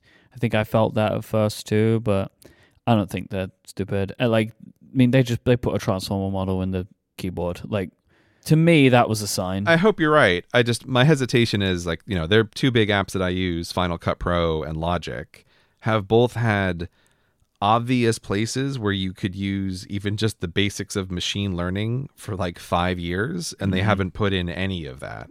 Like it's insane to me that in Final Cut Pro, the workflow is still in theory that you need to manually tag all of your clips with what's in them. And it's like, guys, this should have been solved half a decade ago. yeah, yeah, that's a good point. Or similarly with Logic, like a bunch of modern audio editing apps are doing things where it's like they'll just write the transcription of what you've said above the audio, which makes it a hundred million times easier to edit. Logic could have done that years ago, but they haven't. So Yeah, but Logic's a bad example though. why do you say that? Well, Lo- Logic is not a podcast editing or audio editing. It's music. It's a music creation tool. I would say the Final Cut example that is weird. Like they should add something like that. But I, you know, I know you have, have used Descript, and Yeah. we were talking about it offline a while ago. And that's one of the apps that does that thing that you're talking about. But like Descript is a podcast editing tool. Mhm. Logic is not that. It's just what we use it for. Yeah, I know, but I still think even if you're doing music, you're moving the playhead around constantly. Being able to see where does a word start and where does a word end is still something a music editor would want to do. Yeah. I- Like I, I don't think that's limited to podcast editing, but Hmm. Anyway, yeah, so it's a little sidebar on AI, which is sort of an app. Uh, maybe next year we might have a lot more AI based apps on our list than we do right now.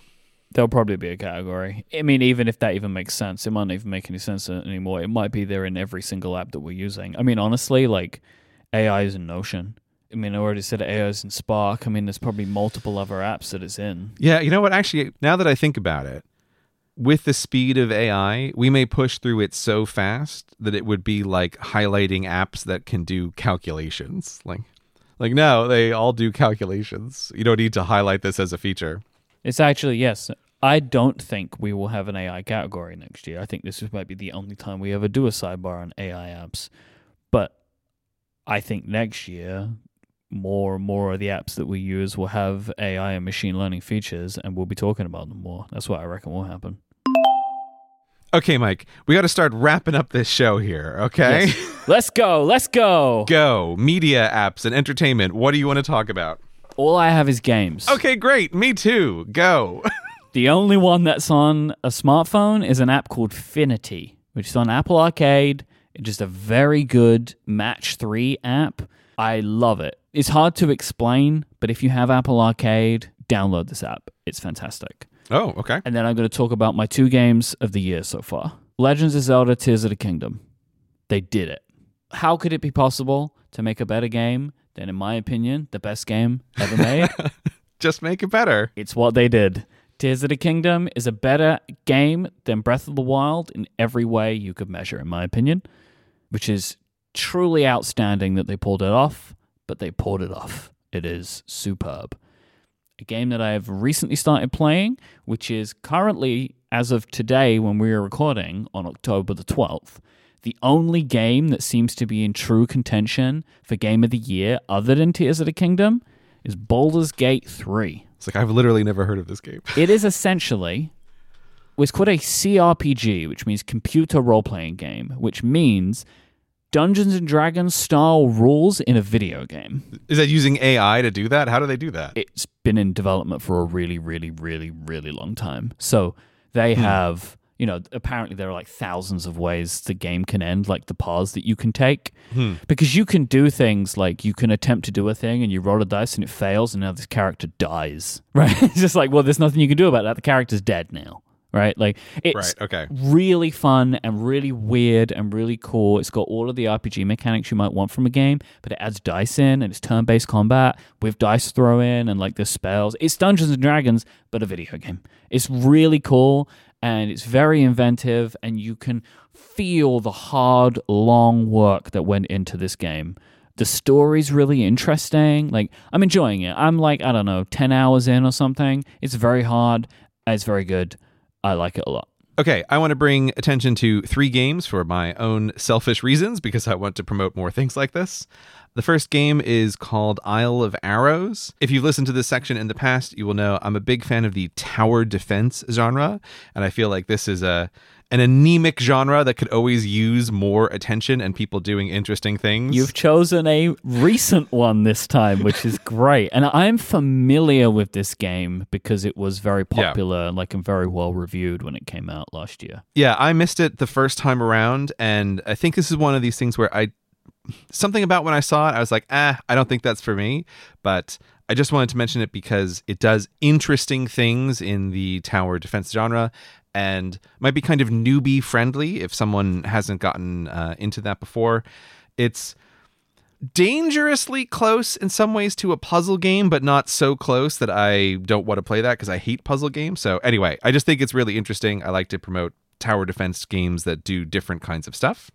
Along those similar lines, I stumbled upon Vampire Survivors a while back, and that game has since given birth to a genre that people are calling bullet heaven as in the opposite of bullet hell which i really like. Oh i haven't heard that phrase because i remember when it was called reverse bullet hell but i prefer bullet heaven. Right. We were trying to struggle with how do you describe what this game is because it's the opposite of a bullet hell. And so yeah we're like reverse bullet heaven? It's like it's not good so people have created the phrase bullet heaven which is like perfect. That's so good. That's you so good. are the object that emanates all of the weapons, and there's a million enemies around you.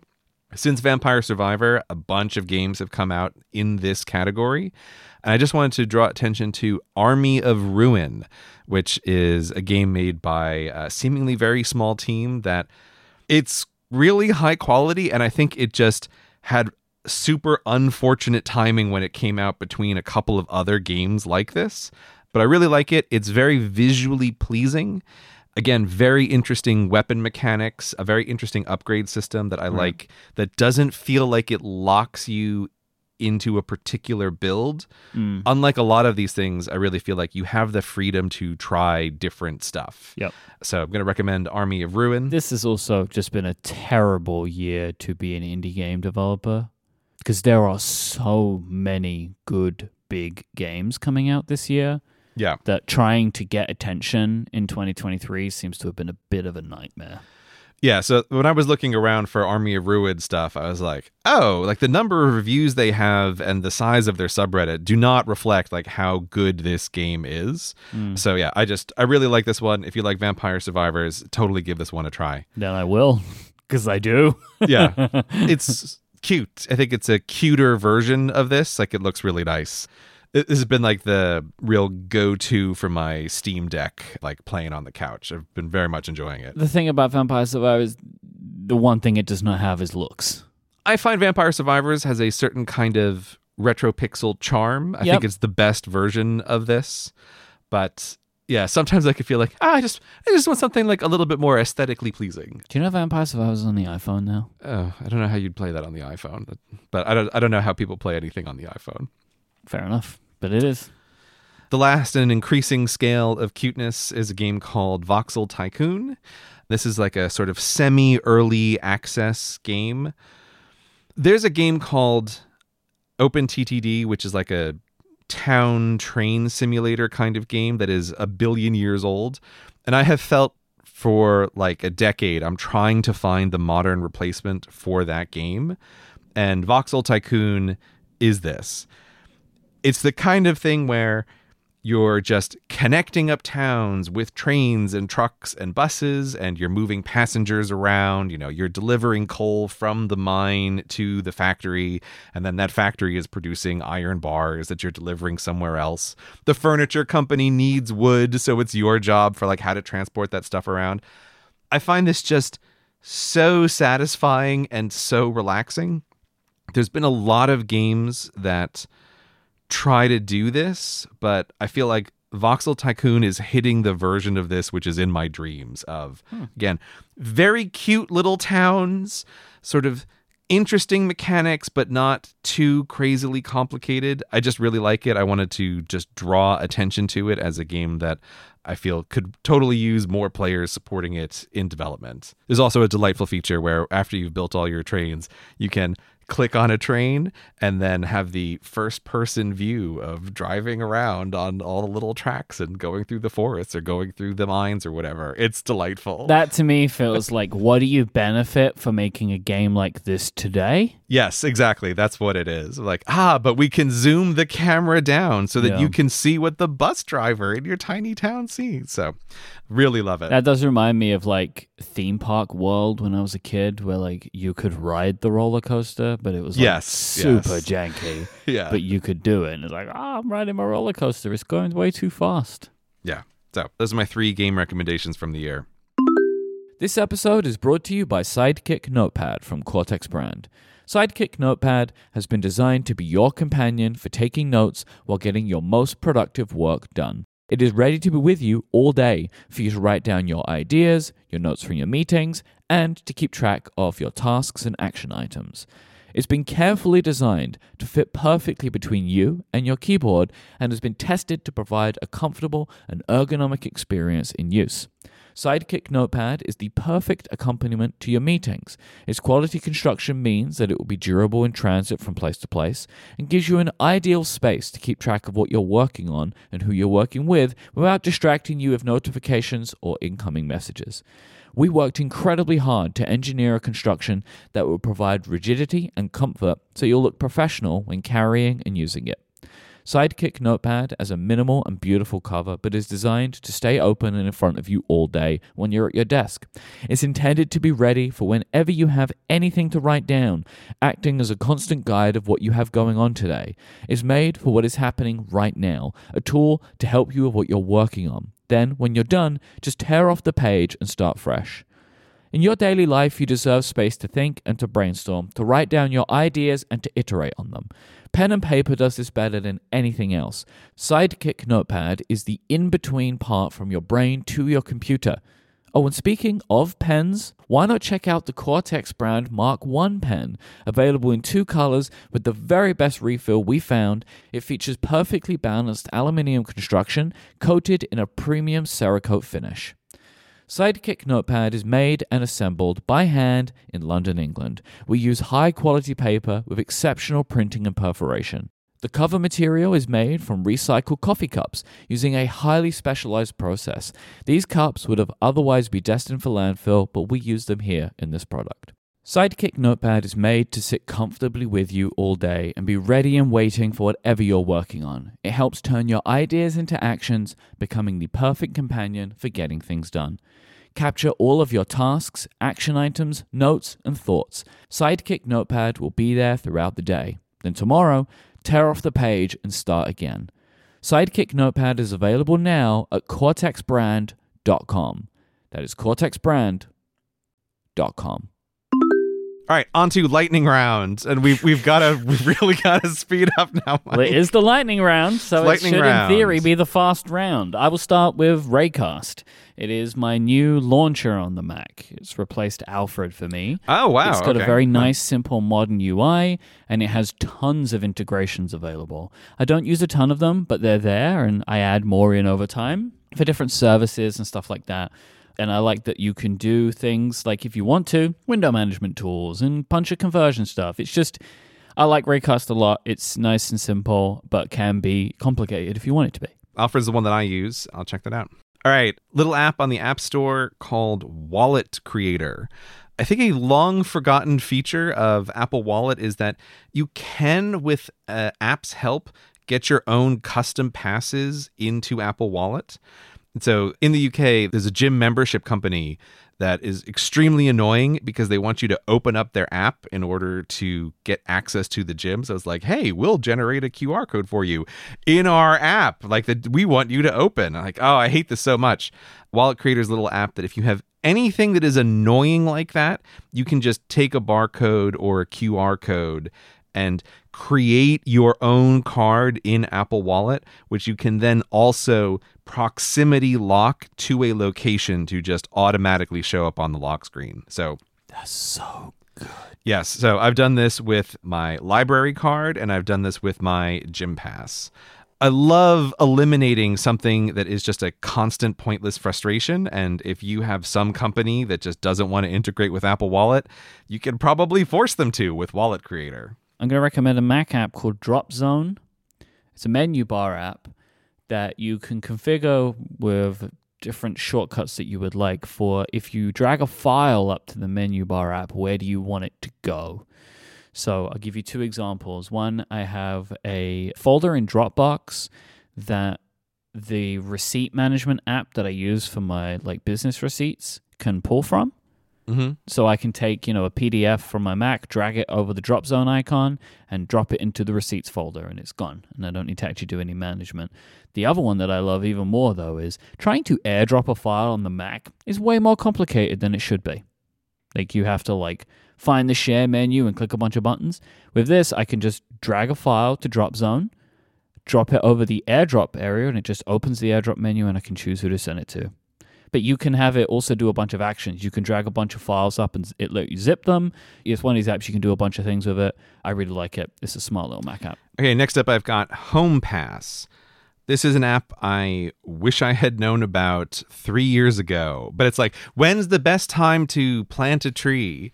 A hundred years ago. When's the mm-hmm. second best time? Now, right? When's the best time to start using HomePass? Five years ago. When's the second best time? Now. This is the app that will keep track of all of those codes for everything in your house that you're trying to automate. They're like, hey, hold this accessory up to the iPhone or whatever. And you think, oh, great, I'll just do this once. And surely I will never need to repair or reset this home accessory again. No, you 100% will and it can be extremely annoying to try to either find the code that you've lost or like yank a home accessory out of an awkward location to reset it up. HomePass is the thing of like every time you add something to your house, add its HomeKit code into HomePass first. And then you can just use that app to reset up or repair any of these applications if they get messed up later. So Start using it today if you don't already use it. It's a very good recommendation. Why are you laughing so hard? Because I gave it to you last year in the. Did you? Yes, this came from me in the lightning did. round I don't last remember year, Grey. this. I just Grey, well, you just gave the same pitch I gave 12 months ago. well, you know what? I It's didn't worth it. It's listen. worth remembering. I didn't listen to you at all. well, where did you find it then? Rosemary Orchard recommended it on Automators, a sister show on Relay, which is also totally worth it. Right? Uh, here's the thing, Myke. When she said it, it just sounded so obvious. I was like, oh, I should totally go But use last that. app. year, you were like, "That's a great app." never, uh, never mind. Uh, PopClip. Ostensibly, what this app does is when you select text on the Mac, it pops up the cut, copy, paste menu from iOS, essentially. So you can, which I like. You know, you're selecting text. I'm already doing it with my mouse. Now I could just go up and press copy rather than doing the keyboard thing. But what PopClip can also do is let you do things with the text. So, for example, if you highlight a link, it will pop up something where you can click that link. But what I use it for the most is if I want to title case something, I can highlight it and press this little button, and it will turn that text into title case text. Very cool. And again, like Dropzone, there's tons of things you can do with it. The developer has a bunch of different extensions that you can use. Okay, so listen, this next one, I know that you did recommend to me, and I Yeah. specifically put it in here because I wanted to re-emphasize something. So last year you mentioned CleanShot X, and you were like, if anybody takes screenshots, you need this application. Unlike some other apps, I distinctly remember listening to you and thinking, I take screenshots, but I don't need this app. What could I possibly want to do with my screenshots more than what I already do with them is just have an image on my desktop? Well, you know what? I should have listened to Myke. Hashtag Myke was right. CleanShot X, if you ever take a screenshot on your Mac, it's just better. I'm so glad I actually installed it. And the really nice thing is the ability to do stuff like get an image into your clipboard without it ever actually existing as a file anywhere mm-hmm. on your computer to delete later. Like that is one of the main features I really like about this. Super easy markup tools. I did not believe Myke last year. I thought I didn't need it, but I was wrong. It's great. Screen recording, you can do videos, you can do GIFs, you can do scrolling capture of a web page. You can use it to select an area that has text and have it capture the text and no screenshot. Yeah, it's crazy. So good. I'm going to recommend Lasso. So I use Moom as my window manager for keyboard shortcut stuff, but what Lasso lets me do is with a different keyboard shortcut, it will pop up a little icon and I can draw an area on my screen for where I want the current selected window to exactly be and how big I want it to be. Sold. Yeah. So for Moom, what I use it for is like specific sets, and you can do this in Lasso too. But I like the way I have it set up in Moom, and it's fine. But Lasso will let you like you can choose a grid size in the app settings of how much of like how many grid sections do you want the screen to be divided into, and it will let you just draw in those. It's really really cool. I love it because you see live how big the window's going to be, and then when you like unclick the cursor, there you go, done. Because you've just mentioned that, I'm going to mention I've been looking for a replacement for my window management system on the Mac, and I've uh, eventually settled on Mosaic as the app to move around uh, windows into different exact spots. I was using Divvy last year, but it is like very old and needed to be replaced. And I quite like Mosaic. It lets you draw like a super teeny tiny grid so you can really exactly specify exactly where you want a window to go when you hit the keyboard shortcut.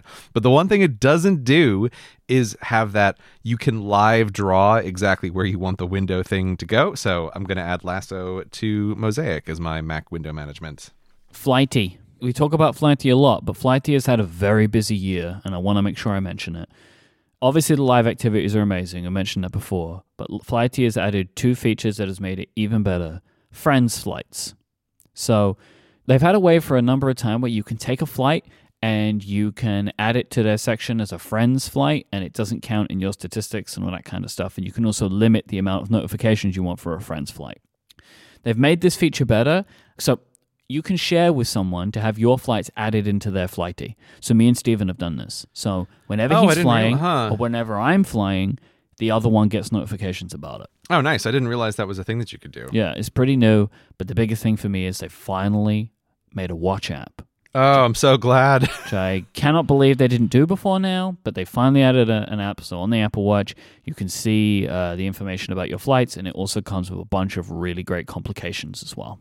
Yeah. I was always so baffled that it didn't exist as a complication on the watch. I was- Every time I was like, why Yep. is this not here? This Yep. seems like the best place for it to be. So very happy that that exists there. hmm I'm going to add an app called Gemini on your phone. This is partly a recommendation for the future as well. Gemini is an app, it's existed for a long time to get rid of duplicate photos in your photo library. But I'm mentioning this here now because they're currently running a test flight that you can join for the next version of Gemini, and it is amazing. So I think like just about everybody ends up with a million duplicate photos and also very similar photos. And this is just the best app I've ever found for. I want to try to trim down the size of my iPhoto library and get rid of like these thousand similar photographs that I have. The new version that's coming out adds just a ton of nice features, fixes some of the irritations with the old version. Uh, it now like syncs state across all of your devices so you can mark like, oh, I never want to get rid of this photo. So if I try to clear up my library on another device, it knows to just be, say like these are the photos that you want to keep. Really great for me. It's a kind of perfect couch app for like I just want to do something while I'm half watching this TV show. Let me try to like clear up my library. Gemini. Bartender 5. So it's a brand new version of Bartender, which is an app that lets you clean up your menu bar and so you can have more menu bar apps available to you at a click. Now it's got a few new features. One, it lets you customize the visual style of your menu bar. You can actually change its shape and color and a bunch of stuff. I don't want to do that, but I think it's cool. What I do like is you can have menu bar items that are either shown or hidden to you with specific trigger presets or via using AppleScript. So, for example, in different focus modes, you could have different menu bar apps. In different locations, different menu bar apps. So, you can go wild with AppleScript. You can also now create groups of icons that can be expanded by hovering over an icon on the menu bar. So you create a little icon, and when you hover over it, it expands and shows you like a bunch of different menu bar items that you've put behind it. It's like folders basically, but in the menu bar. Nice. My last app recommendation is not an app recommendation at all, but it is a feature of Sonoma.